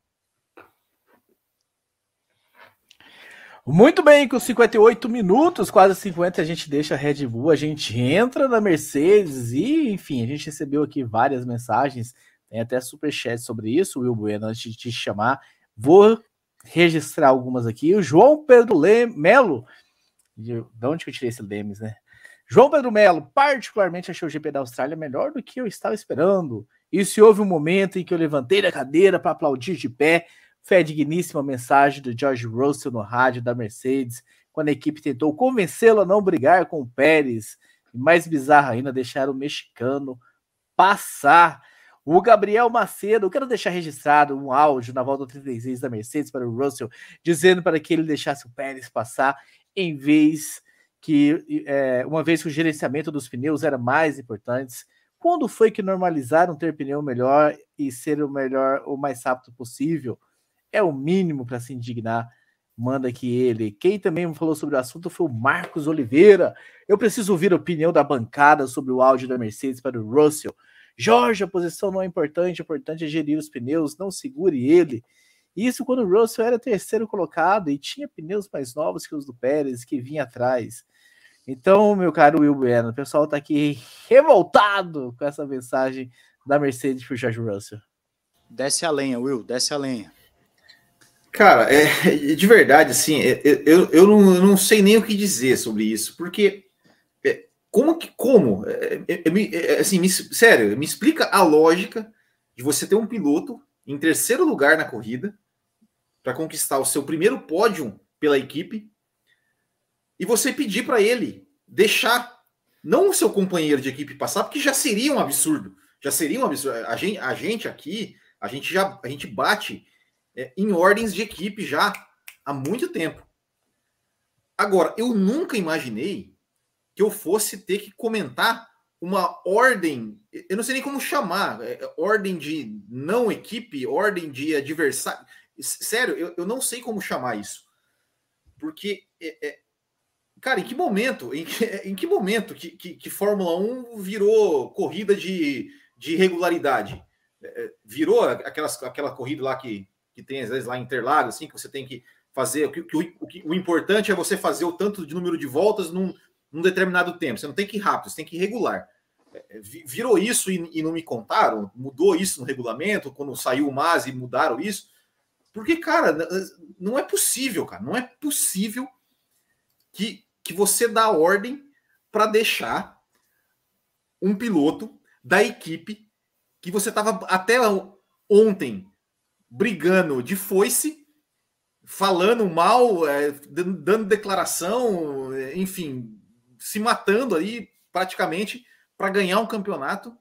E você vai dizer, porque se não deixa ele passar, meu amigo, ele podia estar tá com o pneu estourado. Você fala assim, bicho, segura esse cara, nem que você não chegar, mas segura. Segura esse cara. Porque, é, sabe, é, não, não existe mais, sei lá, honra, não existe mais aquela coisa assim, bicho, eu não vou deixar esse cara, eu não vou deixar esse cara é, é, me, me, passar, mas nem que me custe a minha corrida. É, é sério, cara, eu não entendo o que, o que virou isso, o que virou isso. E assim, e assim, não é de hoje, né? Não é de hoje. A gente lembra quantas e quantas vezes aí Lando Norris, ah, eu não vou brigar com o Hamilton porque eu não, não, não é uma briga minha. A gente viu ano passado no Qatar, no Qatar, o Verstappen falando assim, ah, pede aí para deixar o Gasly abrir. Ah, tudo bem, Red Bull e, e, e, e AlphaTauri são equipes irmãs, mas são, são, são equipes diferentes. Não tem que pedir, nem para o Pérez não tem que pedir para abrir. É, mas é isso, mas assim, se normalizou ordens de equipe, para se normalizar ordens de não equipe, é um passo por quê? Porque ninguém reclama, ninguém acha ruim, ninguém critica. Isso era para ser manchete do, sei lá, do, do, do jornal, né? É. Do Planeta Diário.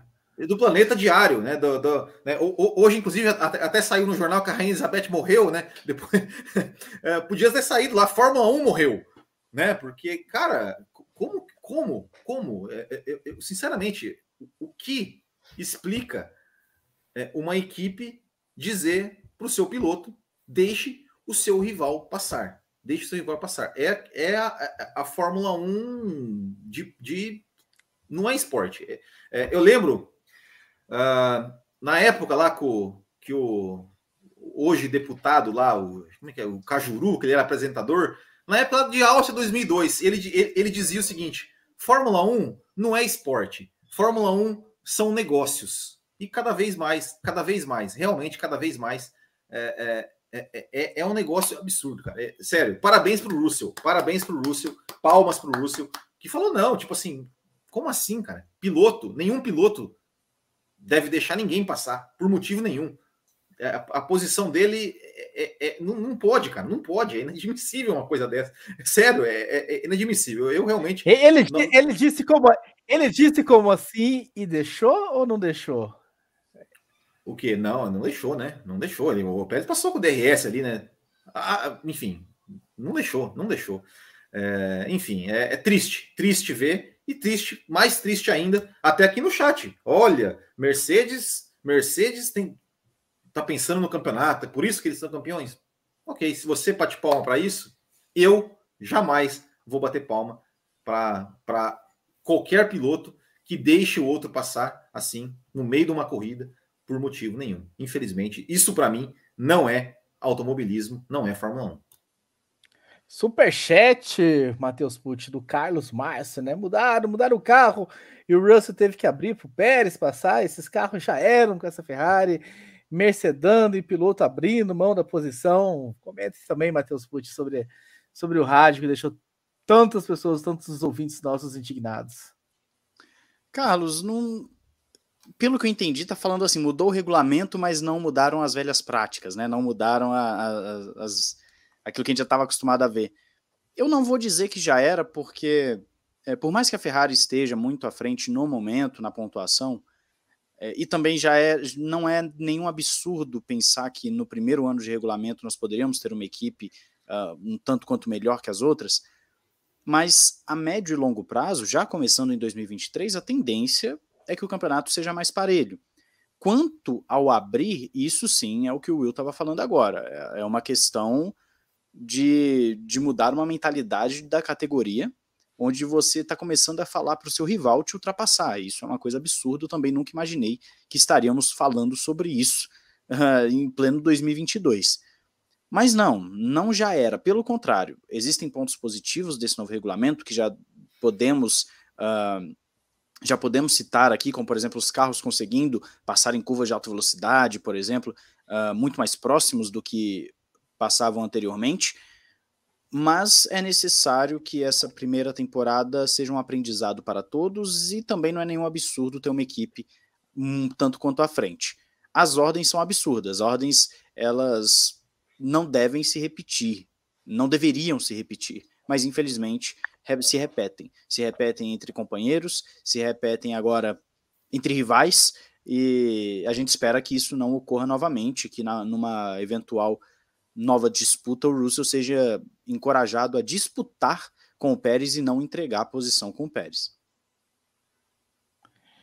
Fábio Campos, segundo o meu xará, a, a Mercedes não tinha ritmo, era o certo. Era o certo, Fábio Campos? Não, depende, Raposo, depende. Há quem liga a televisão para ver a equipe e buscar resultado. Né? E há quem liga a televisão para ver uma disputa esportiva. Certo ou errado vai de cada um. Né? Eu acho que é in, in, impossível deixar passar para quem se propõe a cobrir automobilismo, para quem se propõe a, a, a, a, cobrir o aquele que é porque as pessoas, Raposo, eu acho que as pessoas se esquecem muito fácil, né? Ou, ou realmente não sabem, ou nunca tiveram ali um minutinho para parar para pensar. Né? Nós estamos falando do principal, é, é, digamos, a principal categoria que representa o pico, o ápice, o topo de um esporte no mundo. Né? Ah, existe um esporte chamado automobilismo. E a Fórmula 1 é o ápice dele. Então, tudo que acontece na Fórmula 1 serve de exemplo para outras categorias. Mas o cara só quer saber de Fórmula 1, ele não quer saber de mais nada, ele não assiste mais nada, ele não reflete sobre a importância do impacto que, os, que as coisas na Fórmula 1 geram em outros campeonatos. Né? Como, como, como que a, a, a, Fórmula 1 é a influência esportiva do planeta automobilismo. É, você pode ter uma exceção para os Estados Unidos, que não são tão influenciados pela Fórmula 1, mas em muitas coisas são também, ainda mais agora. É, até a NASCAR já pegou coisa de Fórmula 1, a Indy também, enfim. Não são tanto, mas também são. Porque é o, é o ícone do esporte no planeta. É, mas já tudo na teoria, né, Raposo? Por quê? O que que explica? O que que explica o que aconteceu? O que que explica esse rádio tão é, é, assim, é uma coisa tão é, estúpida. O rádio é estúpido, né? É uma estupidez, se a gente for pensar do ponto de vista esportivo. Por isso que eu estou falando que não tem o certo ou errado. Do ponto de vista esportivo, do ponto de vista do resultado, você vai explicar que, para quem não está entendendo, é, a Mercedes detecta que os pneus, sempre, sempre eles, né, não vão resistir. Se ele ficar lutando contra o Pérez, os pneus vão chegar num ponto ah, de, digamos, de queda e ele tem que deixar o Pérez passar. Só que não existe na cabeça desses caras, é o que eu falei, não existe planejamento central. É, esses caras nem cogitam a possibilidade de o seguinte, cara, vamos pagar para ver. Não existe mais o pagar para ver na Fórmula 1. Vamos pagar para ver esse cara, ver se ele segura. Vamos pagar para ver esse resultado no braço. Né? Tudo isso, toda essa, essa, essa, digamos, essa avalanche de, de mensagens que, como eu coloquei no Twitter hoje, 90%, eu acho que eu fui até bonzinho. Depois que eu tuitei, eu falei, eu não devia ter colocado 90, eu devia ter colocado 98, 99. É, por cento das mensagens de rádio que só vêm para empobrecer o espetáculo. Por quê? Porque são é, matemáticos fazendo o trabalho deles lá, que é a otimização do resultado.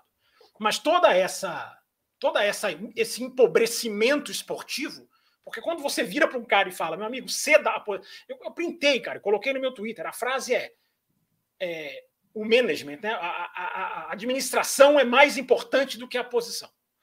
Quando um engenheiro fala que a administração é mais importante do que a posição, o esporte desabou. O esporte caiu. Pode ter gente que gosta, que adora, mas o esporte já desabou.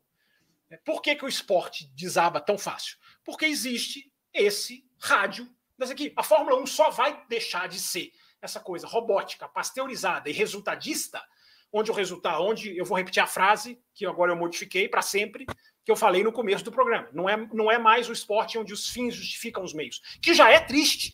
Já é triste, porque disputar uma competição esportiva envolve justamente os meios. Né? Mais importante do que o resultado do jogo de futebol, para o torcedor, pelo menos para aquele que tem essa, essa, essa sofisticação, é ver o jogo jogado. Né? Ver o gol, o drible, a jogada, a técnica, a tática. Isso, isso é um meio. Quando o fim começa a justificar o meio, né? você começa, como alguns comentaristas de futebol fazem, começa a pedir falta. Eu já vi, eu já vi muitas vezes, cara, comentarista de futebol pedir, o cara sabe o programa, Matheus, Will, não sei se vocês já viram o programa esportivo que tem aquela sessão de mostrar os gols. Aí vai os gols mais bonitos. Nos programas, desde que eu era pequeno, nos programas de futebol, adoram fazer isso. Mostra os gols mais bonitos. Eu me lembro que uma vez, cara, o cara mostrou lá um golaço, o cara dribla 5, 6 e faz um golaço. O, o tacanho comentarista vira e fala, mas ninguém fez a falta. E, e vê se isso é postura de jornalista, cara. Vê se isso é postura de quem cobre o esporte. Né? Isso é postura não, mas... do torcedor do time. Torcedor do mas... time pode. Torcedor do time mas... não quer saber de nada. Mas no, no, no, no 7x1 eu era a favor de alguém dar uma bica no alemão lá. Mas enfim. Você está você tá absolvido. Você, você joga nesse time. É... Então, a, a, a Fórmula 1, onde os fins justificam os meios, já é errado. Já, já é um empobrecimento. Mas a frase agora não é mais essa. Agora a Fórmula 1 é o, é o, é o local onde os fins destroem os meios. Porque os meios são destruídos. É isso que justifica o DRS. É esse tipo de pensamento que justifica. Cara, troca de posição. Não interessa como. Cara, é, dá, dá passagem para o seu companheiro. Não interessa a razão. É, cara, dá passagem para um cara que nem é seu companheiro. Tudo isso faz parte da mesma filosofia. Os fins justificam tudo. Tudo, tudo. Os caras querem resultado acima de tudo. Então nós não estamos mais aqui para disputar um esporte. Nós estamos aqui para conseguir resultado. E tem muita gente que assina embaixo. Só que isso é um mal da Fórmula 1. Isso não é um mal da competição esportiva, porque você vai ver nas motos. Nas motos tem milhões envolvidos, milhões investidos, tecnologia de ponto, mesmo interesse em vender moto, que as, que as fabricantes têm em vender carro, as de moto têm em vender moto na segunda-feira interesses, contratos pesadíssimos, patrocinadores. Mas na hora que apaga a luz na MotoGP, os caras disputam o esporte. Depois eles vão ter as conversas que eles tiverem que ter. Isso só vai acabar na Fórmula 1 no dia em que tirarem este rádio dos, dos carros. Tem, o rádio da Fórmula 1 tem que desaparecer. Tem que desaparecer. Ah, Fábio, mas o Eu carro, falo isso a tempo. O carro não. Eu, eu falo isso aqui, era Raposo, era eu, você e quem? Eu, você e Bárbara. Né, fazendo café. Né? É, o, o, o, aí o carro não pode. Cara, muda-se o carro. Cara, colocam-se lá mensagens automáticas com a voz da mulher do Google. Sabe a mulher do Google? Que faz a voz, tradução? Coloca aquela mensagem automática. Você está com problema no carro. Você tem que parar no box. Mensagem automática. Que aí você conversa com Placa. só o que é só o que é segurança. A placa é, é legal, mas a, a, placa pode ser tarde demais para certas situações. É, eu, eu, acho que deixa o é do esporte com uma mensagem gravada. Pode ser, deixa o rádio com uma mensagem gravada, se tiver que deixar. Tem que tirar, porque 95 ou 98% dos rádios são os engenheiros querendo otimizar os resultados. Ah, Fábio, os engenheiros estão fazendo o trabalho deles, estão. Só que eles ganharam um protagonismo que deveria ser do piloto, até o julgamento do Russell com o Pérez. Cara, será que esse pneu vai aguentar? Será que eu deixo esse cara é um pensamento, eu acho, pobre, mas se ele vier do piloto é diferente. É isso que as pessoas não entendem. Ali era um julgamento. O Russell pode fazer. Cara, eu vou lutar com esse cara. Quer saber, cara? Eu vou lutar com esse cara. Faltam 15 voltas e vou lutar com esse cara e vou segurar. Não há garantia nenhuma de que o, o Pérez ia passar. Não era uma corrida de festival de DRS. Essa não era. Né? Tanto que muita gente reclamou. Aliás, a história da, da, retirada da zona do DRS foi uma conversa também que deu pano para manga, viu, Raposo? Se quiser, depois a gente entra nela. Mas o resumo da história é isso, Raposo. Enquanto o rádio estiver liberado, e o rádio tem que ser proibido, tem que ser modificado, tem que ser ajustado, e o carro também, se precisar, ser ajustado. Ah, o carro não aguenta a temperatura chegar a um nível tal. Meu amigo, vamos mexer no carro. Nós não acabamos de mexer, jogar um carro no lixo e trazer outro. É, nada é impossível quando se tem vontade. Mas é tudo englobado, Raposo, por uma passividade da categoria, a GPDA, que não serve para nada, absolutamente nada. GPA, GPDA serve para fazer um bonitinho ali na Arábia Saudita. Mas nada. Os caras são uns passivos do três pontinhos. É, uma FIA absolutamente omissa, herdada pelo Jean Todt, e que já vai para o mesmo caminho, pelo seu Mohamed Bin Sulayem, junto com a imprensa, que não se posiciona contra isso, que trata isso como normal, que vê o cara cedendo posição. Para mim, entregou. Para mim, ficou claro que ele entregou. Ele reclama ali na hora. Essa aqui não é a mensagem que eu gostaria de ouvir. E, e, e tá certa a frase dele, mas para mim, não notou. É... Então, o Raposo envolve piloto, envolve imprensa, envolve jornalista, envolve até torcedor, que liga a televisão para ver o esporte ser diminuído. é gosto, cada um tem o seu. É, a gente viu no Grande Prêmio da Austrália um cara dar, or dar ordem para o outro, cara de outra equipe passar, o Ricardo receber a ordem em casa. Gente, o Ricardo, dentro da Austrália, recebe a ordem para não atacar o Norris. O que, é que ele faz? Obedece. E a ordem para o Hamilton, que veio sim. Vem alguém aqui no chat e fala: não existiu o rádio para o Hamilton. Então, o que, que explica a frase do Hamilton? Vocês estão me colocando numa situação difícil. O que, que explica essa frase? Superaquecimento de carro? Será? Será? Vamos questionar um pouquinho, né? Porque é muito fácil dizer, não, seu motor está superaquecendo, cara. É a desculpa mais fácil do mundo para dar. Mas, independente de desculpa ou não, o que, que explica o tom do rádio do Hamilton? Vocês estão me colocando numa situação difícil. É, é, ordem atrás de ordem, Raposo. É ordem atrás de ordem. Enquanto existir o rádio, vai existir essa interferência, que é super nociva. Hiper nociva para quem quer assistir uma competição minimamente esportiva, com todo o negócio envolvido, com os interesses, com a responsabilidade que o cara tem que carregar de defender uma equipe, tudo isso. Mas um mínimo de esporte tem que ter. Uh, eu sempre digo, é o que você perde, meu amigo, que você não consegue enxergar muitas vezes. Porque você não pensa, hum, poderia ter acontecido isso. Nesse Grande Prêmio da, da Austrália, você perdeu um monte de coisa. Um monte de coisa. Por puro problema de mentalidade, Raposo.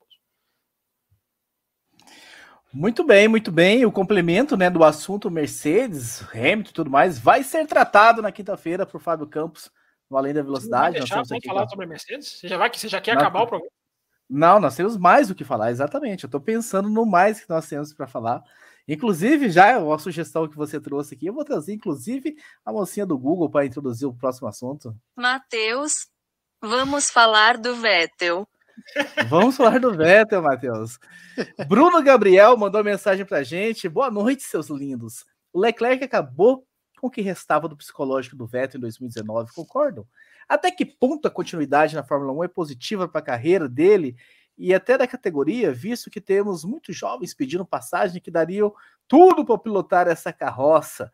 O Marcelo Cesarino né, argumenta aqui sobre a. Uh, saudades da velha Adelaide, né? O que, que aconteceu com a Aston Martin? O que, que mudou da época da Race Point? O Vettel acabou.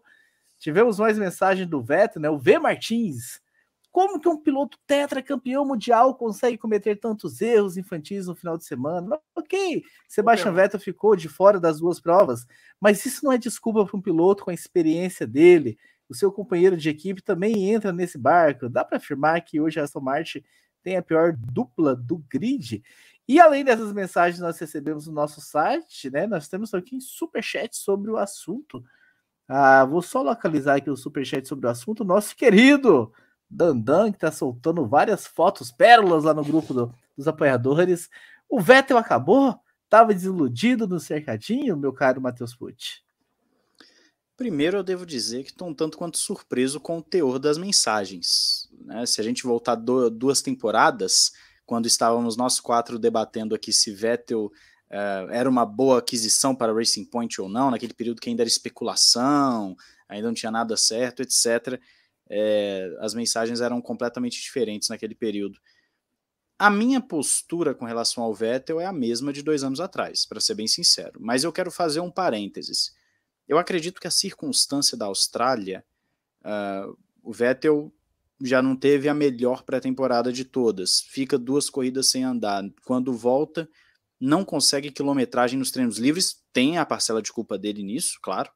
Uh, e um carro que é horrível. O pessoal está até compartilhando bastante nas redes sociais hoje, não sei se vocês chegaram a ver, principalmente no Twitter, o carro do, do Stroll em linha reta não ficava reto.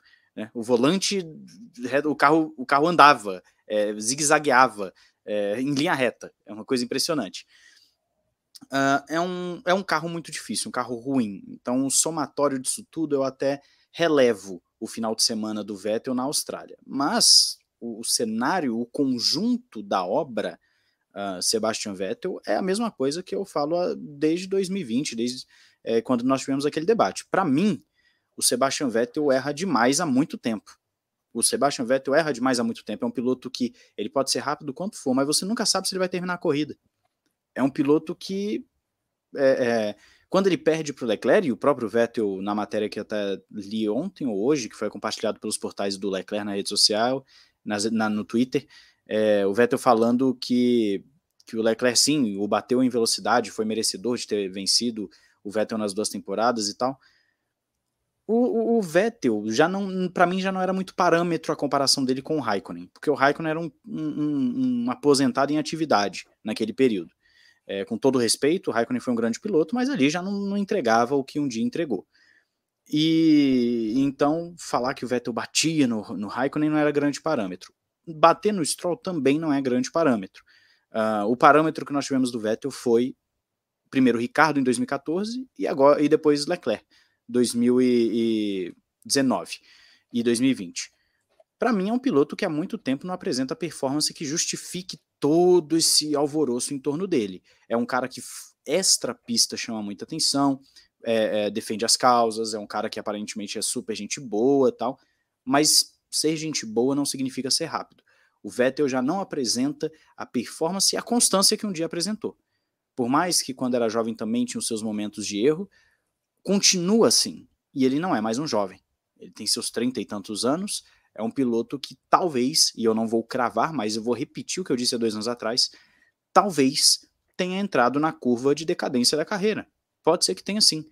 Para um carro como a Aston Martin, para uma equipe como a Aston Martin, que precisa de alguém para ajudar no desenvolvimento, o Vettel é um excelente piloto. Ele tem conhecimento, tem experiência, vai ajudar a desenvolver. Mas a partir do momento em que a ambição é ganhar campeonatos e corridas, brigar por pódios, eu já não contrataria o Vettel, para ser muito sincero. Né? Até colocou aqui na, na, na, tela o perfil com a foto do Vettel é, chorando aqui. Mas uh, eu não enxergo mais o Vettel como esse piloto que as pessoas enxergam. Para mim já foi a época dele. Ele, eu, eu falei também é, naquela ocasião em 2020 é, que no novo regulamento o Vettel poderia me surpreender ou surpreender aqueles que o criticavam uh, com, com um novo carro, novo regulamento. O carro não está ajudando muito, mas de qualquer forma ele também não anda se ajudando.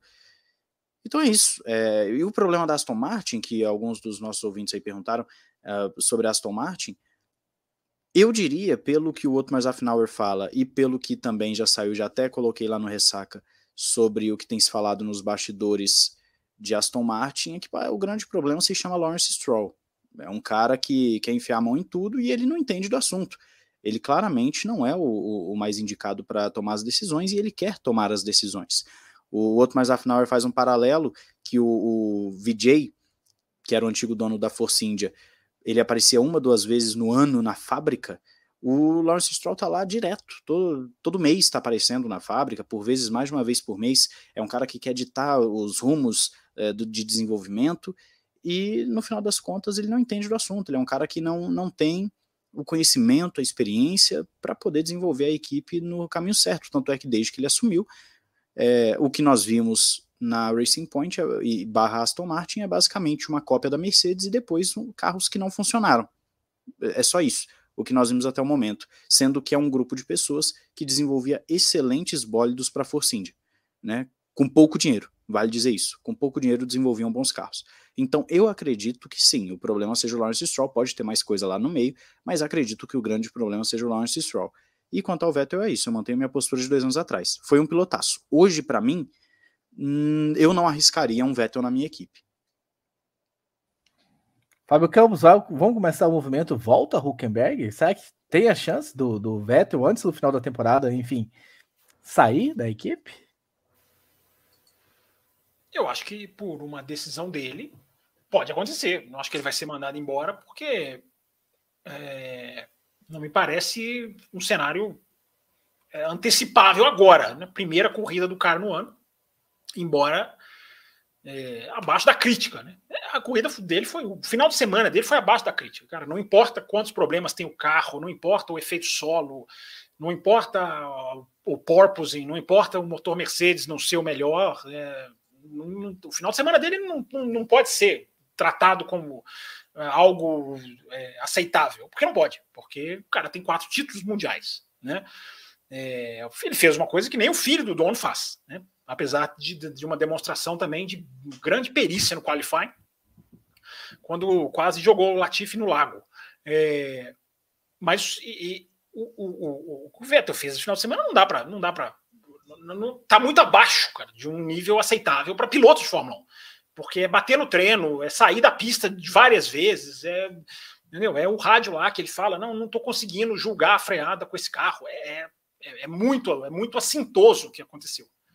Então, não, não tem como, cara, não tem como aceitar. Eu, eu, eu já estou vendo o Vettel como o Valentino Rossi. Como eu vi o Valentino Rossi no final da carreira, embora, evidentemente, nem se comparem. Né? O Valentino Rossi é um gênio do esporte. O Vettel é um, foi um super piloto. Né? Já não é mais, claramente. É, quantas evidências alguém precisa para chegar à conclusão de que o Vettel é, é, não é mais um piloto de, de, de, mesmo nível? Ele não é isso aí que aconteceu nesse final de semana. Ele não é isso. Não, isso não é uma coisa recorrente na carreira dele. É, mas ele não é, não é um piloto mais de top. Vamos colocar assim, né, para usar uma expressão bem aí, redes sociais. Ele não é um piloto top, mas há muito tempo, há muito tempo. Né? Eu, é, eu não critiquei a contratação dele, então não vou dizer agora, eu quer dizer, eu vou, eu vou, eu vou ter um pé atrás para falar certas coisas. Embora eu sempre diga, essa, essa equipe não parece se preocupar com o piloto. Né? Alguém mandou uma pergunta aqui, não lembro quem. É, o problema da Aston Martin, enfim, eu não sei se foi e-mail, quer dizer, se foi mensagem pré-programa lá no site ou se foi mensagem aqui de superchat. É, a, mensagem, a, Aston Martin ela, ela precisa se preocupar com essa peça chamada piloto. Agora ela paga, ela paga, cara, o que ela colheu. Ela, ela, ela colhe o que ela plantou, melhor dizendo, para falar direitinho. Ela colhe o que ela plantou, cara. Os caras tinham um Ocon lá e mandaram embora. E era um Ocon super rápido. Os caras mandaram o Pérez embora. Os caras merecem ser o último colocado no campeonato. Eles merecem onde eles estão. Isso não há a menor dúvida para mim. Não há a menor dúvida. Quem trata piloto como eles trataram, merece cair na tabela. Porque tem que cair, cara. Você manda um piloto rápido que entrega para manter o filho do dono, cara, o cronômetro vai te pegar, cara. Ele vai te pegar. Não tem como, cara. Não tem como. Não é o Fábio Campos acha isso, o Will gosta desse, daquele, o Matheus falou isso, o Raposo pensa assim. É o cronômetro, cara. O cronômetro não é convencível. Se nós somos, o cronômetro não é. O cronômetro vai te pegar, cara. E o cronômetro está pegando as tomates. E que é muito é, é, é, colher o que plantaram. É, mas eu repito, com o Vettel eu dou a mão um pouco a palmatória, porque eu entendi a aposta. Eu entendi a aposta. Na época eu entendi a aposta. Já era um cara que estava caindo. Não há a menor dúvida, nós discutimos isso aqui amplamente, a exaustão. É, já estava caindo. Mas, cara, o cara é tetra, vamos apostar. É, não, não, acho que tem movimento volta a Huckenberg, porque o Huckenberg também foi muito mal, apesar de que fez um a um, né? Contra, contra o Stroll em qualifying. Ele não andou bem. E a gente tem lá o cara que eu vou falar todo o programa, que é o Oscar Piastri. Esse cara, esse cara tinha que estar em todas as equipes que, que perderem um piloto ou que tiverem com um piloto ameaçado, o nome é o Piastri, porque é o cara que está lá, campeão de 200 categorias e não tem vez nessa Fórmula 1 da mentalidade do, do, filho do dono. Enfim, eu não consigo entender, cara, como que alguém ainda pode defender uma equipe ter o filho do dono, cara. Eu, eu realmente não consigo entender a linha de raciocínio. Ou talvez gente que foi comprada pela performance do Stroll. O cara faz duas, três corridas boas por ano e é tratado como, como um bom piloto. É um piloto mediano, um cara, um cara normal, médio, médio mesmo. É... E o Vettel não tem como aceitar, pô, não tem como, não tem como aceitar a, essa performance do Vettel. Não interessa se é a primeira corrida, foi muito, muito abaixo do que um, um cara da categoria dele pode, pode apresentar. Will Bueno, Carlos Márcio pergunta, então, né, o que a Fórmula 1 tem que fazer para Aston Martin não sair? Porque, sinceramente, um piloto que parece que não existe mais e o filho do dono ruim demais, o carro é ridículo. O que a Fórmula 1 tem que fazer para Aston Martin não sair? A Fórmula 1 não vai fazer nada. A Fórmula 1, a Fórmula 1 não faz nada para entrar novas equipes, não vai fazer nada para que a Aston Martin não saia, como não fez para tantas equipes aí, né, que, que saíram, né? Não fez nada para Braba, não fez nada para Tiro, não fez nada para ninguém. Então, Uh, enfim, né? Mas agora, com relação ao Sebastian Vettel, é, eu vou falar uma coisa, né? Primeiro, antes, antes de falar, que é o seguinte: eu, assim como o Fábio Campos, eu entendi a aposta e eu, há dois anos atrás, eu teria feito o mesmo. Eu contrataria o Vettel. Por quê? O cara já mostrou. Vai que ele mostra de novo, reacende a chama e Sim. o cara volta a ser o. o eu também defendi. Mas, é mas nunca no lugar do Pérez. Nunca no lugar não, do não. Pérez. O super... Só lembrando, não, lembrando a discussão o que a gente piloto que, que, que, ele foi. Sim, sim. Sim, sim. A, a, discussão aqui era Vettel, Vettel e Stroll, né? Na, na época. Mas assim, enfim. Uh, mas a, até talvez no lugar do Pérez Quer dizer, não, não, no lugar do Pérez eu não defendi, como, não. Eu- tinha eu- como, é, não, é, não o tinha. Naquele, momento, não. É, o cara Mas, enfim. corrida demitido. É impressionante. Mas, enfim, É por isso que eu falei, Will, merece. Eles merecem onde eles estão.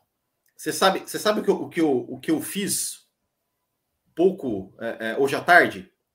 Eu assisti a corrida, o GP da Austrália, não inteiro, mas as 20 e poucas voltas, na onboard do Vettel. Eu assisti toda a corrida do Vettel hoje na onboard dele. Toda. Absolutamente toda. Da largada até o momento que ele bate. Eu assisti. É, Conta aí. e, a- e aí, assim, é, a largada, ele já se meteu num, num sanduíche ali e, e- e já, já acabou tendo uma saída de pista ali, se eu não me engano, en- envolvido com uma Haas. Ah, depois ele acabou acompanhando a Haas e tal, né? Mas em nenhum momento ameaçou.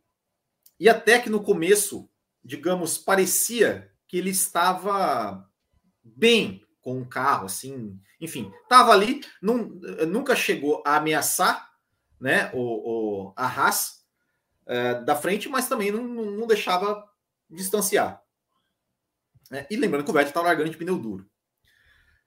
Mas aí o Vettel cometeu um erro eh, no começo, no começo da corrida, talvez quatro, cinco voltas, ali na curva, na curva 11, ah, curva 11, exatamente. É, se não me engano, é 11, 11 ou 12, acho que é 11. É, e, que, e, que, eu- e que, assim, eu assisti aquela, aquela, aquele, aquela imagem tantas e tantas vezes, eu não consegui entender o que aconteceu. Porque, assim, ele não. Parece que não errou a freada, porque ele freou da mesma forma que ele freou as voltas anteriores, reduziu as marchas e simplesmente ele não virou o carro. Simplesmente ele não virou e passou, foi para a brita e voltou. E depois que ele foi, que ele foi para a brita, cara, toda a volta, toda a volta, ele passava nas zebras, por cima das zebras. Toda a volta ele andava mais que o carro, vamos dizer assim, sabe? É, é, fazia aquela é- essa essa mesma curva, a, a curva 11 não, mas ali a, a- as curvas curva é, 1 e 2, é, aquela curva 3 é, que depois ele, do, do nome das curvas? Você não adora o nome das curvas? é, a curva Brabham, né? A curva Ah. Brabham, a curva, a curva Lauda. Enfim, Agora sim. enfim. é, ele passou todas as vezes pela zebra. Todas, todas não, mas a maioria das vezes por fora da zebra. assim, Sabe, absolutamente assim, irreconhecível, né? Irreconhecível. É, assim, parecia que ele estava realmente, ó, até onde esse carro vai. E aí, até que ele chegou num, num determinado momento, né? Que ele passou pela. pela foi na- ali na, na, na- na curva 3 ali, né? Que tem a chicane, né? Que ele passou com a, com a, a roda, né, é, tem, tem a, né, a curva para a esquerda, depois para a direita. Ele passou com a, com a, com a roda na, na entrada da curva ah, esquerda ali, passou, deu uma levantada. Na hora que ele foi para o carro espalhou para a direita, subiu e ele rodou. Ah, enfim, recomendo assistir para aprender, né? É bom pra Pra- aprender. é. A gente aprende vendo essas câmeras board. É, é, eu falei ontem no, no, no Botequim, eu acho que foi, talvez, se não foi o pior, um dos piores finais de semana do Sebastian Vettel, não tem a menor dúvida disso, porque ele errou no treino livre, é, eu- é, é, é, enfim, na corrida dele foi, foi péssima. É, eu acho o seguinte, né? é, o o Vettel, é, até acho que o superchat do Dandan falou que ele tá desiludido. Eu, eu acho que, eu não sei, sabe, é, é, assim, o, o que mais me surpreendeu realmente foi o primeiro erro. Sabe, parece, parece um piloto, parece que estava desligado, sabe? Sabe quando o cara parece que, que não sei se ele, se ele achou que ele estava em, em outra curva, porque é uma coisa absolutamente estranha. É, e é triste, assim, é triste ver um cara que a gente já viu que foi um, um grande piloto, é, dessa forma, assim. O Vettel, o Vettel, o Vettel não é velho, o Vettel tem 34 anos, né? Ele é mais novo que o Hamilton. Ele, o, olha o Alonso aí, cara. O Alonso com 40 anos ali, acelerando, parece com, sabe, com, com vontade, com aquela vontade assim de, de meu, qualquer a mínima chance que ele tem de provar que ele é o que ele é, ainda é, desculpa a palavra, foda, ele vai lá e aproveita. E o Vettel não, tem isso, cara. Não tem isso. Assim, eu, eu, eu, eu, acho, eu acho que eu preferia aquele Vettel da Red Bull, assim, de, de, de não aquele Vettel, gente, esse Vettel gente boa, aquele Vettel que era marrento, que era, sabe, que, que falava mesmo, que jogava contra o companheiro de equipe.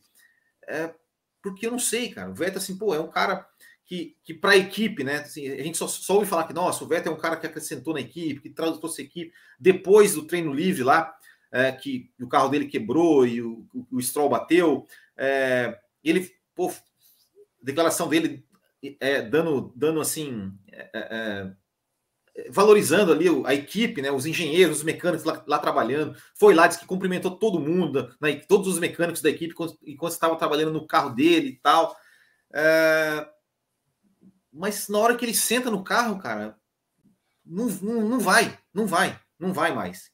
Infelizmente, não vai. Infelizmente, Will. não vai. E, e, eu não sei, eu não sei, assim, é, é, é, eu não consigo achar uma, uma explicação. Como é que um cara que ganhou quatro campeonatos, que ganhou quatro campeonatos, que, sendo o mais jovem campeão da história da Fórmula 1, é, cara, ganhar quatro campeonatos, por mais que você tenha, cara, são quatro campeonatos, cara. Não é, não é qualquer um que ganha. Não é qualquer um que senta lá e, e, e ganharia quatro campeonatos. Não é. Não é. é. Não sei, ele desaprendeu a pilotar. Não é possível, cara. É, é, é, é realmente é, é, inexplicável o que acontece com o Vettel. E é uma pena. E é uma pena, porque seria muito bom ver o Vettel bem, pilotando bem, disputando lá com, com o Alonso, disputando com, enfim, com o Hamilton. Mas infelizmente, eu acho que, que a esperança de que o lampejo o lampejo voltaria, né? A, a, a, é, eu acho que realmente difícil. Claro, é só uma corrida, mas a perspectiva realmente não é boa. É, é, eu não sei se você lembra, Will, em 2014, quando o Vettel tem o Ricardo como companheiro de equipe, também falava-se muito nesse Vettel desiludido, nesse Vettel que, que estaria desgostoso com a categoria, né? E falava muito disso, que é um Vettel que estava desmotivado e por isso ele não estava andando bem. E agora é um cenário até muito é, a gente começa a ouvir isso de novo, né? A gente começa a ver isso de novo, esse mesmo, esse, esse mesmo conceito sobre o veto é interessante. E rapidinho aqui para a gente poder prosseguir com o programa, eu nem acredito, eu, eu, não acredito muito nesse negócio que o pessoal fala aí nas redes sociais de desaprender a pilotar tal. Eu só acho que chegou um período de decadência mesmo do cara, o que chega para todo mundo e para alguns chega ali com 30 e poucos, para outros chega com 40. Você tá vendo o Alonso aí que, que nem você falou, tá com vontade, tá querendo, né? De vez em quando faz umas exibições bem legais. Aquela volta que não aconteceu, os setores dele eram impressionantes. Né, os dois primeiros setores eram impressionantes, ele vinha numa volta excelente. Cara, o, o, o, Alonso, o Alonso, na entrevista dele, ele estava falando em pódio. Ele, depois da corrida, ele falou assim: cara, é, é, é, essa, ah, com, com o Max fora, cara, é, eu ia pro pódio. Tipo assim, é. entendeu? É, é, é, é, é, a postura, é, a expressão do Alonso, assim, sabe, de, de, sangue no olho, coisa que a gente não vê no Vettel.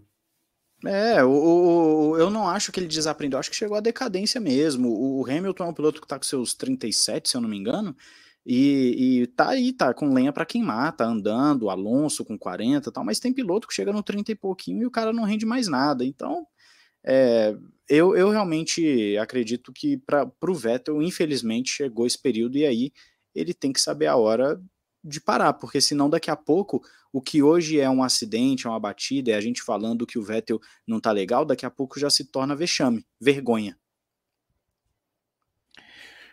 Pois é, pois é, tá aí a análise do Vettel, né, o retorno dele, né, depois das duas provas ausentes por causa do Covid, então vamos ver o que, que acontece na Emília Romana se, enfim, vai vir um desempenho melhor. Para a gente encerrar o programa, né, temos alguns superchats aqui para responder, passando mais rapidamente nesses últimos assuntos sobre o campus. O Magno mandou aqui um superchat, né, agradecendo o Magno.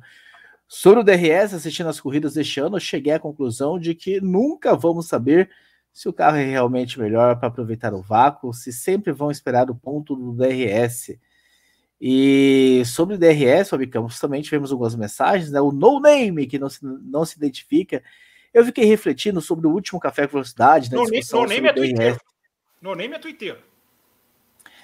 Ele ficou refletindo na discussão do DRS e, de fato, a quantidade não vai dizer espetáculo ou qualidade, né? Se a quantidade for a melhor métrica, então podemos dizer que o Vettel e o Alonso foram melhores que o Verstappen e Hamilton em 2021, falando da quantidade de ultrapassagens, né? versus qualidade. O Renan Ravaglio, né, veio aqui dizer categoricamente se a situação continuar do jeito que está, essa atualização dos novos carros não serviu de nada.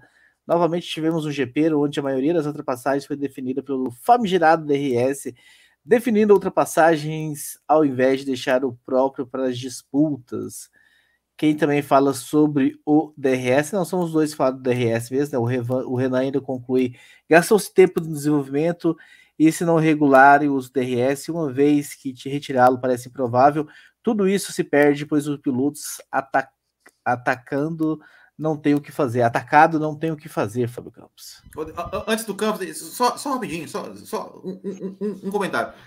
É que ontem, na hora, na hora da, da corrida, eu tuitei. Ah, como eu queria ver, como eu queria ver essa disputa do Pérez e do Alonso sem o DRS. Eu acho que seria uma bela disputa. Fábio Campos, por favor. Teve ultrapassagem do Alonso, do Pérez sobre o Hamilton, né? Sim, sim, mas, mas, mas teve uma, uma, uma, uma do, do Pérez no Alonso. Eu falei, ah, como eu queria ver o, como eu queria ver o Alonso, o Pérez, o Pérez sem DRS. A do Pérez sobre o Alonso foi, foi em qual curva? Eu tô esquecendo. Ah, não me lembro também. Agora não me lembro. Pérez passando o Alonso, eu não tô lembrando mesmo. Eu tô lembrando do Pérez passando o Hamilton, na, aonde tiraram o DRS. Aliás, tiraram o DRS por causa do Alonso. Que é outro elogio que eu faço aqui a galera do Além da Velocidade. Tá chamadinha aqui para quinta-feira. Porque teve um ouvinte no Além da Velocidade a interação foi tão legal, tão alto nível, que, que ele perguntou assim: os pilotos podem tirar a zona de DRS? Eu até falei, cara, acho difícil, eles não têm essa pegada. É possível, mas é difícil.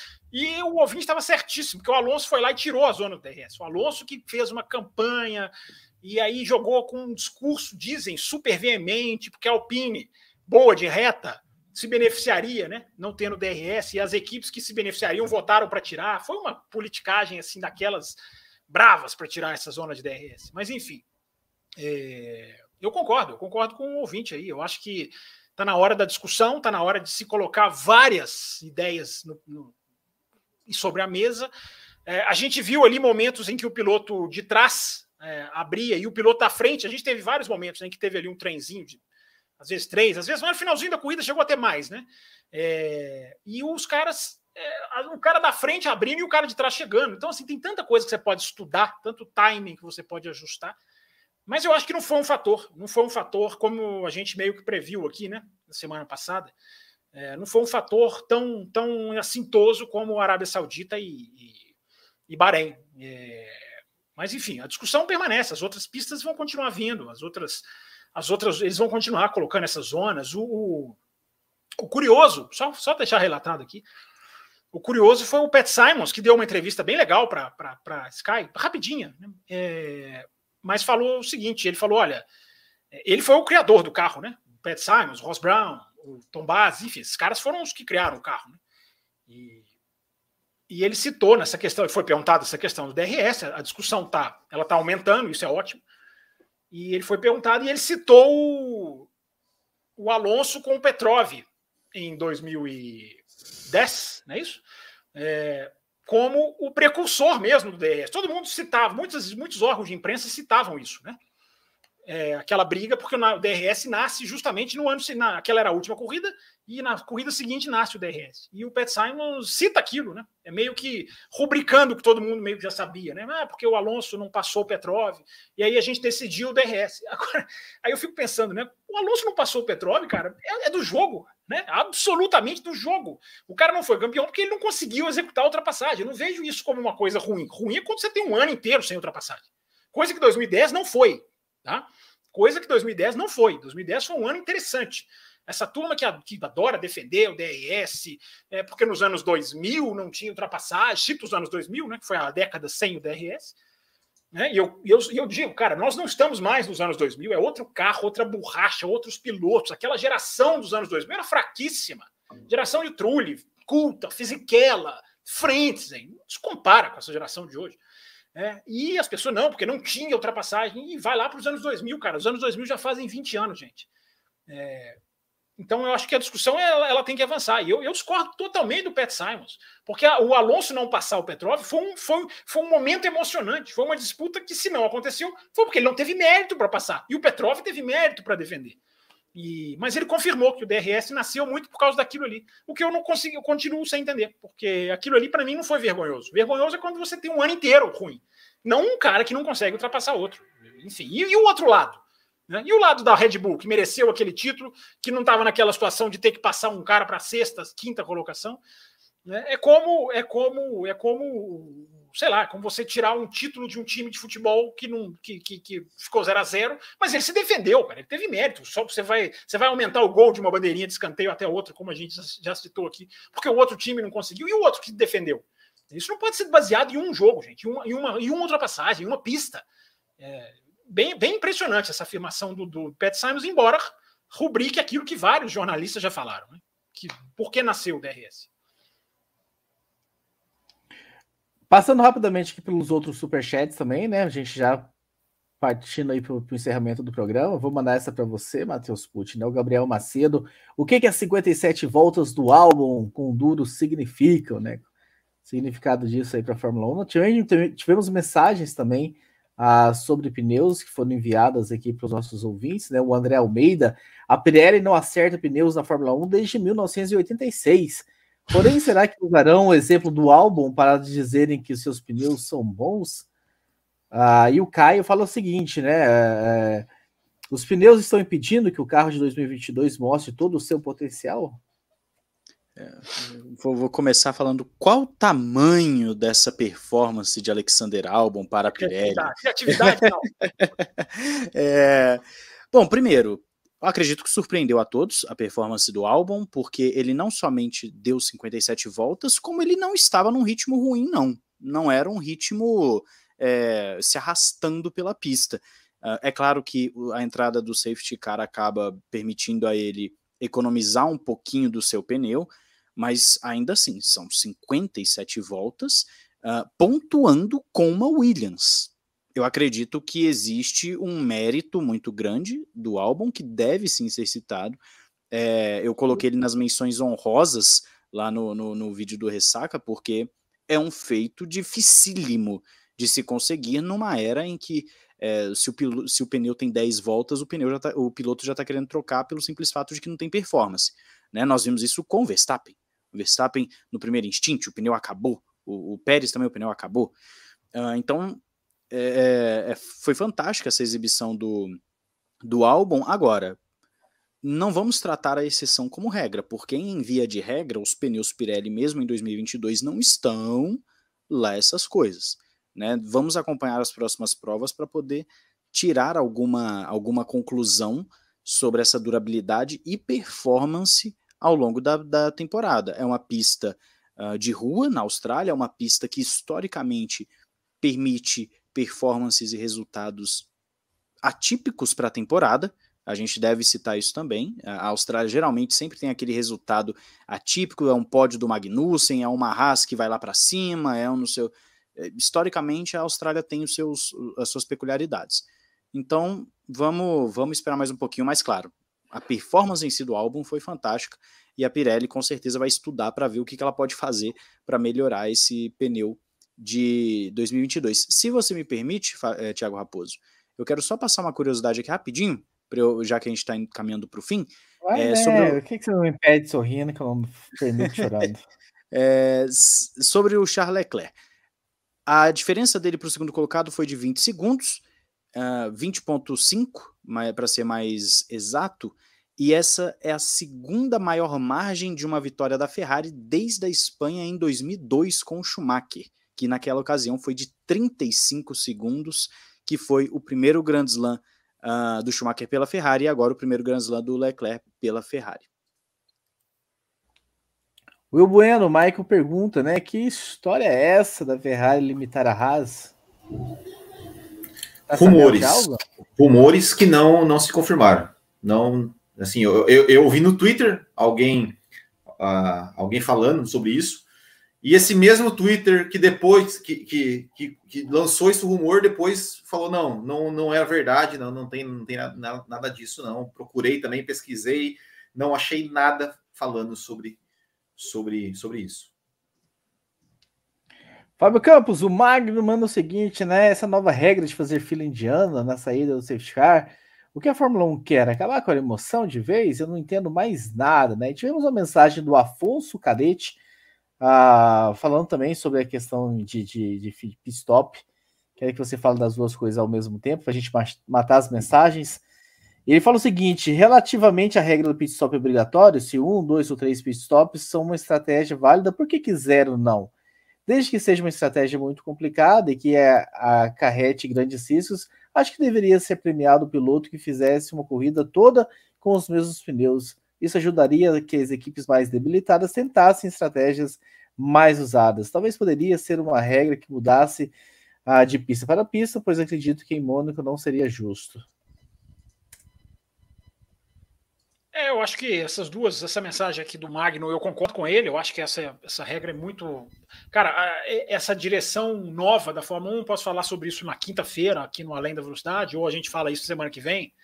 Enfim, a, gente está percebendo um claro movimento de, de linha dura dessa direção de prova. Eu não concordo com a punição ao Stroll, por exemplo, do tal Weaving. Eu, eu não vi o que o Stroll tenha feito ali, uma, uma, uma, uma, uma um zigue-zague perigoso. A gente já pode até discutir essa questão do zigue-zague. Eu acho que ela é discutível, se pode, se não pode. Não há, não há uma, não há, eu não acho que há uma, uma, uma coisa tão preto no branco assim. Não concordei com essa punição. Os caras estão querendo punir piercing. É, o Hamilton já falou que não vai tirar o piercing dele.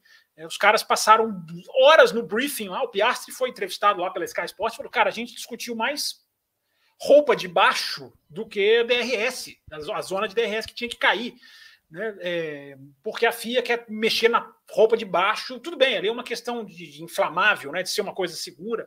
É, mas é um exemplo, os caras estão querendo fazer uma linha dura bem. Eles estão indo para uma linha dura. Me parece bem claro, assim, o Masi não foi linha dura e nós seremos. É, eu agora, isso é muito perigoso. Isso é muito perigoso, porque começa a proibir demais, cara. Eu não concordo com a punição ao Stroll. Não essa, teve aquela que ele dividiu a curva lá com a Haas, é outra história. A Haas, não, a Haas não foi Bottas, né? É, que o, o Bottas, dá, o aquela, é, dá aquela espalhada, enfim, ali é outra discussão. Agora, o, o, a punição de Weaving eu não achei exagerada, muito, muito é, é, é linha dura, e os caras estão indo para essa linha dura, cara. Eu acho que aí essa questão aí esbarra nessa mensagem do, do, do superchat aí do ouvinte. Né, cara? Você não pode emparelhar com o carro do lado. Por quê, cara? Se você não passa, por que você não deixa o cara colocar ali roda dianteira com roda traseira? Relargadas são coisas chatíssimas, cara. Esportivamente falando. É dificílimo você ter uma ultrapassagem relargada. O ano passado até teve algumas, eu. Mas normalmente é muito o cara arranca ali, o primeiro arranca e não tem. Então é, eu acho que é legal o cara colocar ali, fazer aquele jogo do Verstappen. Entendeu? Eu não vejo como uma insegurança. Não, não, realmente não, não, vejo. A partir de um certo momento, você pode colocar uma linha para isso. Porque quando os caras estão atrás do safety car, eles estão fazendo. Eles têm que aquecer o pneu. Então, tudo bem, você pode colocar isso como um momento perigoso. Agora, a partir do momento em que deu, apagou a luz do safety car, e passou, sei lá, da linha do, do, do, do terceiro setor, é, entendeu? Ou da linha da volta duas curvas, ou cria uma linha, gente, os caras criam linha para tudo. Cria uma linha para isso. A partir daqui, o cara o procede a, a NASCAR, o Raposo pode falar, a NASCAR fez isso, criou linha de relargada. A partir dessa linha aqui, o cara pode acelerar ou não. A partir dessa linha, o cara do lado pode estar ali. É, e pode fazer uma coisa dessa. Mas os caras estão muito linha duras. Enfim, depois a gente entra mais nesse assunto. E a questão do, do, do, do box que o ouvinte perguntou é, é muito é, essa é uma questão de segurança que eu, eu, essa eu entendo mais. Cara, se você liberar zero paradas, vai ter pista que não vai dar e alguém vai tentar e um pneu vai estourar. A gente já viu o pneu estourando acima do excesso de voltas, acima do limite recomendável. A Austrália deu para segurar. Asfalto novo, é, força acima dos pneus não é tão forte. Deu para fazer na Austrália. Eu acho legal, assim, se, se, se, tivesse como um pneu que durasse a corrida to toda, eu concordo, faz lá. Piloto, sei lá, pode até dar um coringa para o piloto. Tem uma prova do ano, duas, que você sentir, você pode não parar. É, mas esse, nesse momento, eu acho que tem a questão do pneu que as equipes vão forçar e vai ter pista, cara, que não é, não é bom forçar, não é legal, não é, não é, não é recomendável. Vai forçar em Silverstone, onde os pneus já são. E alguma equipe vai acabar forçando. A estratégia da Williams, o Matheus estava falando da Williams, vocês viram a estratégia da Williams? É uma coisa louca, né? Os caras falam, os, a estratégia da Williams era apostar na bandeira vermelha. Cara, você vai ficar, porque se der bandeira vermelha, você vai, você vai ter um pistote de graça. Enfim, é, eu acho que, eu acho que não, é difícil, é difícil. É, essa questão do zero tem que mudar o pneu. Mas talvez tivessem parado ele, voltando 5, né? Ele voltaria com o pneu vermelho e talvez andando muito mais rápido da galera. Poderia ter oh. buscado, buscado o nono, talvez. Diga, eu. Não, não, só, só, só uma, uma questão, assim, né, que é, não sei se vocês repararam, mas quando o, o álbum tá saindo do box, não reparei nada. é o momento que o Leclerc ah. tá recebendo a bandeirada. E quando... Tá, tá, diga. Tá, tá travando? Não, diga. Ixi. Tá travando? Vocês estão me ouvindo? Eu tô ouvindo.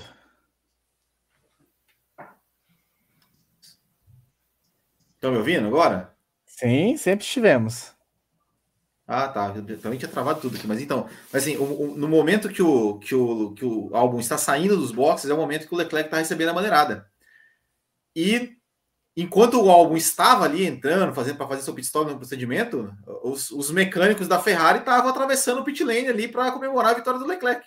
Né? Então, foi uma, uma, uma questão assim que né, o Fábio falou em segurança e tudo mais é uma questão que, que, tem, que, que tem que ser ah, vista, né? É, essa questão do, do, de poder atravessar ali o, o pit lane para ir comemorar tal, porque, né? claro, é, é, é, é, bem difícil, né, de um piloto fazer uma, um pit stop na última volta, mas pode acontecer, né? Então tem que tomar cuidado com isso. Ah, trazendo aqui um superchat que a gente já respondeu, né? Do Luxner10, acho que é isso, né? Que fala teu nome. Vejo a Red Bull apática e sem estar incomodada. Me anime, dizendo que ela vai. Estão pensando em, em algo para melhorar a performance, por favor. Nós comentamos isso, né? Não sei se você estava aqui quando nós falamos sobre a Red Bull, então recomendo que o senhor volte lá e ouça. Mas enfim, já falamos que o motor vai ser mandado para o Japão, enfim, sobre as coisas que estão sendo feitas para melhorarem a Red Bull. Quero agradecer o Will Bueno, Matheus Pucci e Fábio Campos por essa edição. Quinta-feira, Fábio Campos está de volta com Além da Velocidade. Obrigado a todos que estiveram com a gente aqui no ao vivo. Obrigado a todos que vão nos acompanhar depois, ouvindo a gente lá no, no Deezer, ou no Spotify, ou nos seus agregadores de podcast, ou mesmo aqui no YouTube. Não esqueça de dar o seu like, sua estrelinha, porque sempre nos ajuda. E é isso. Obrigado a todos e até quinta-feira com o Fábio Campos. Termina aqui Café com Velocidade, o mais tradicional podcast sobre corridas do Brasil. Café com Velocidade, a dose certa na análise do esporte a motor.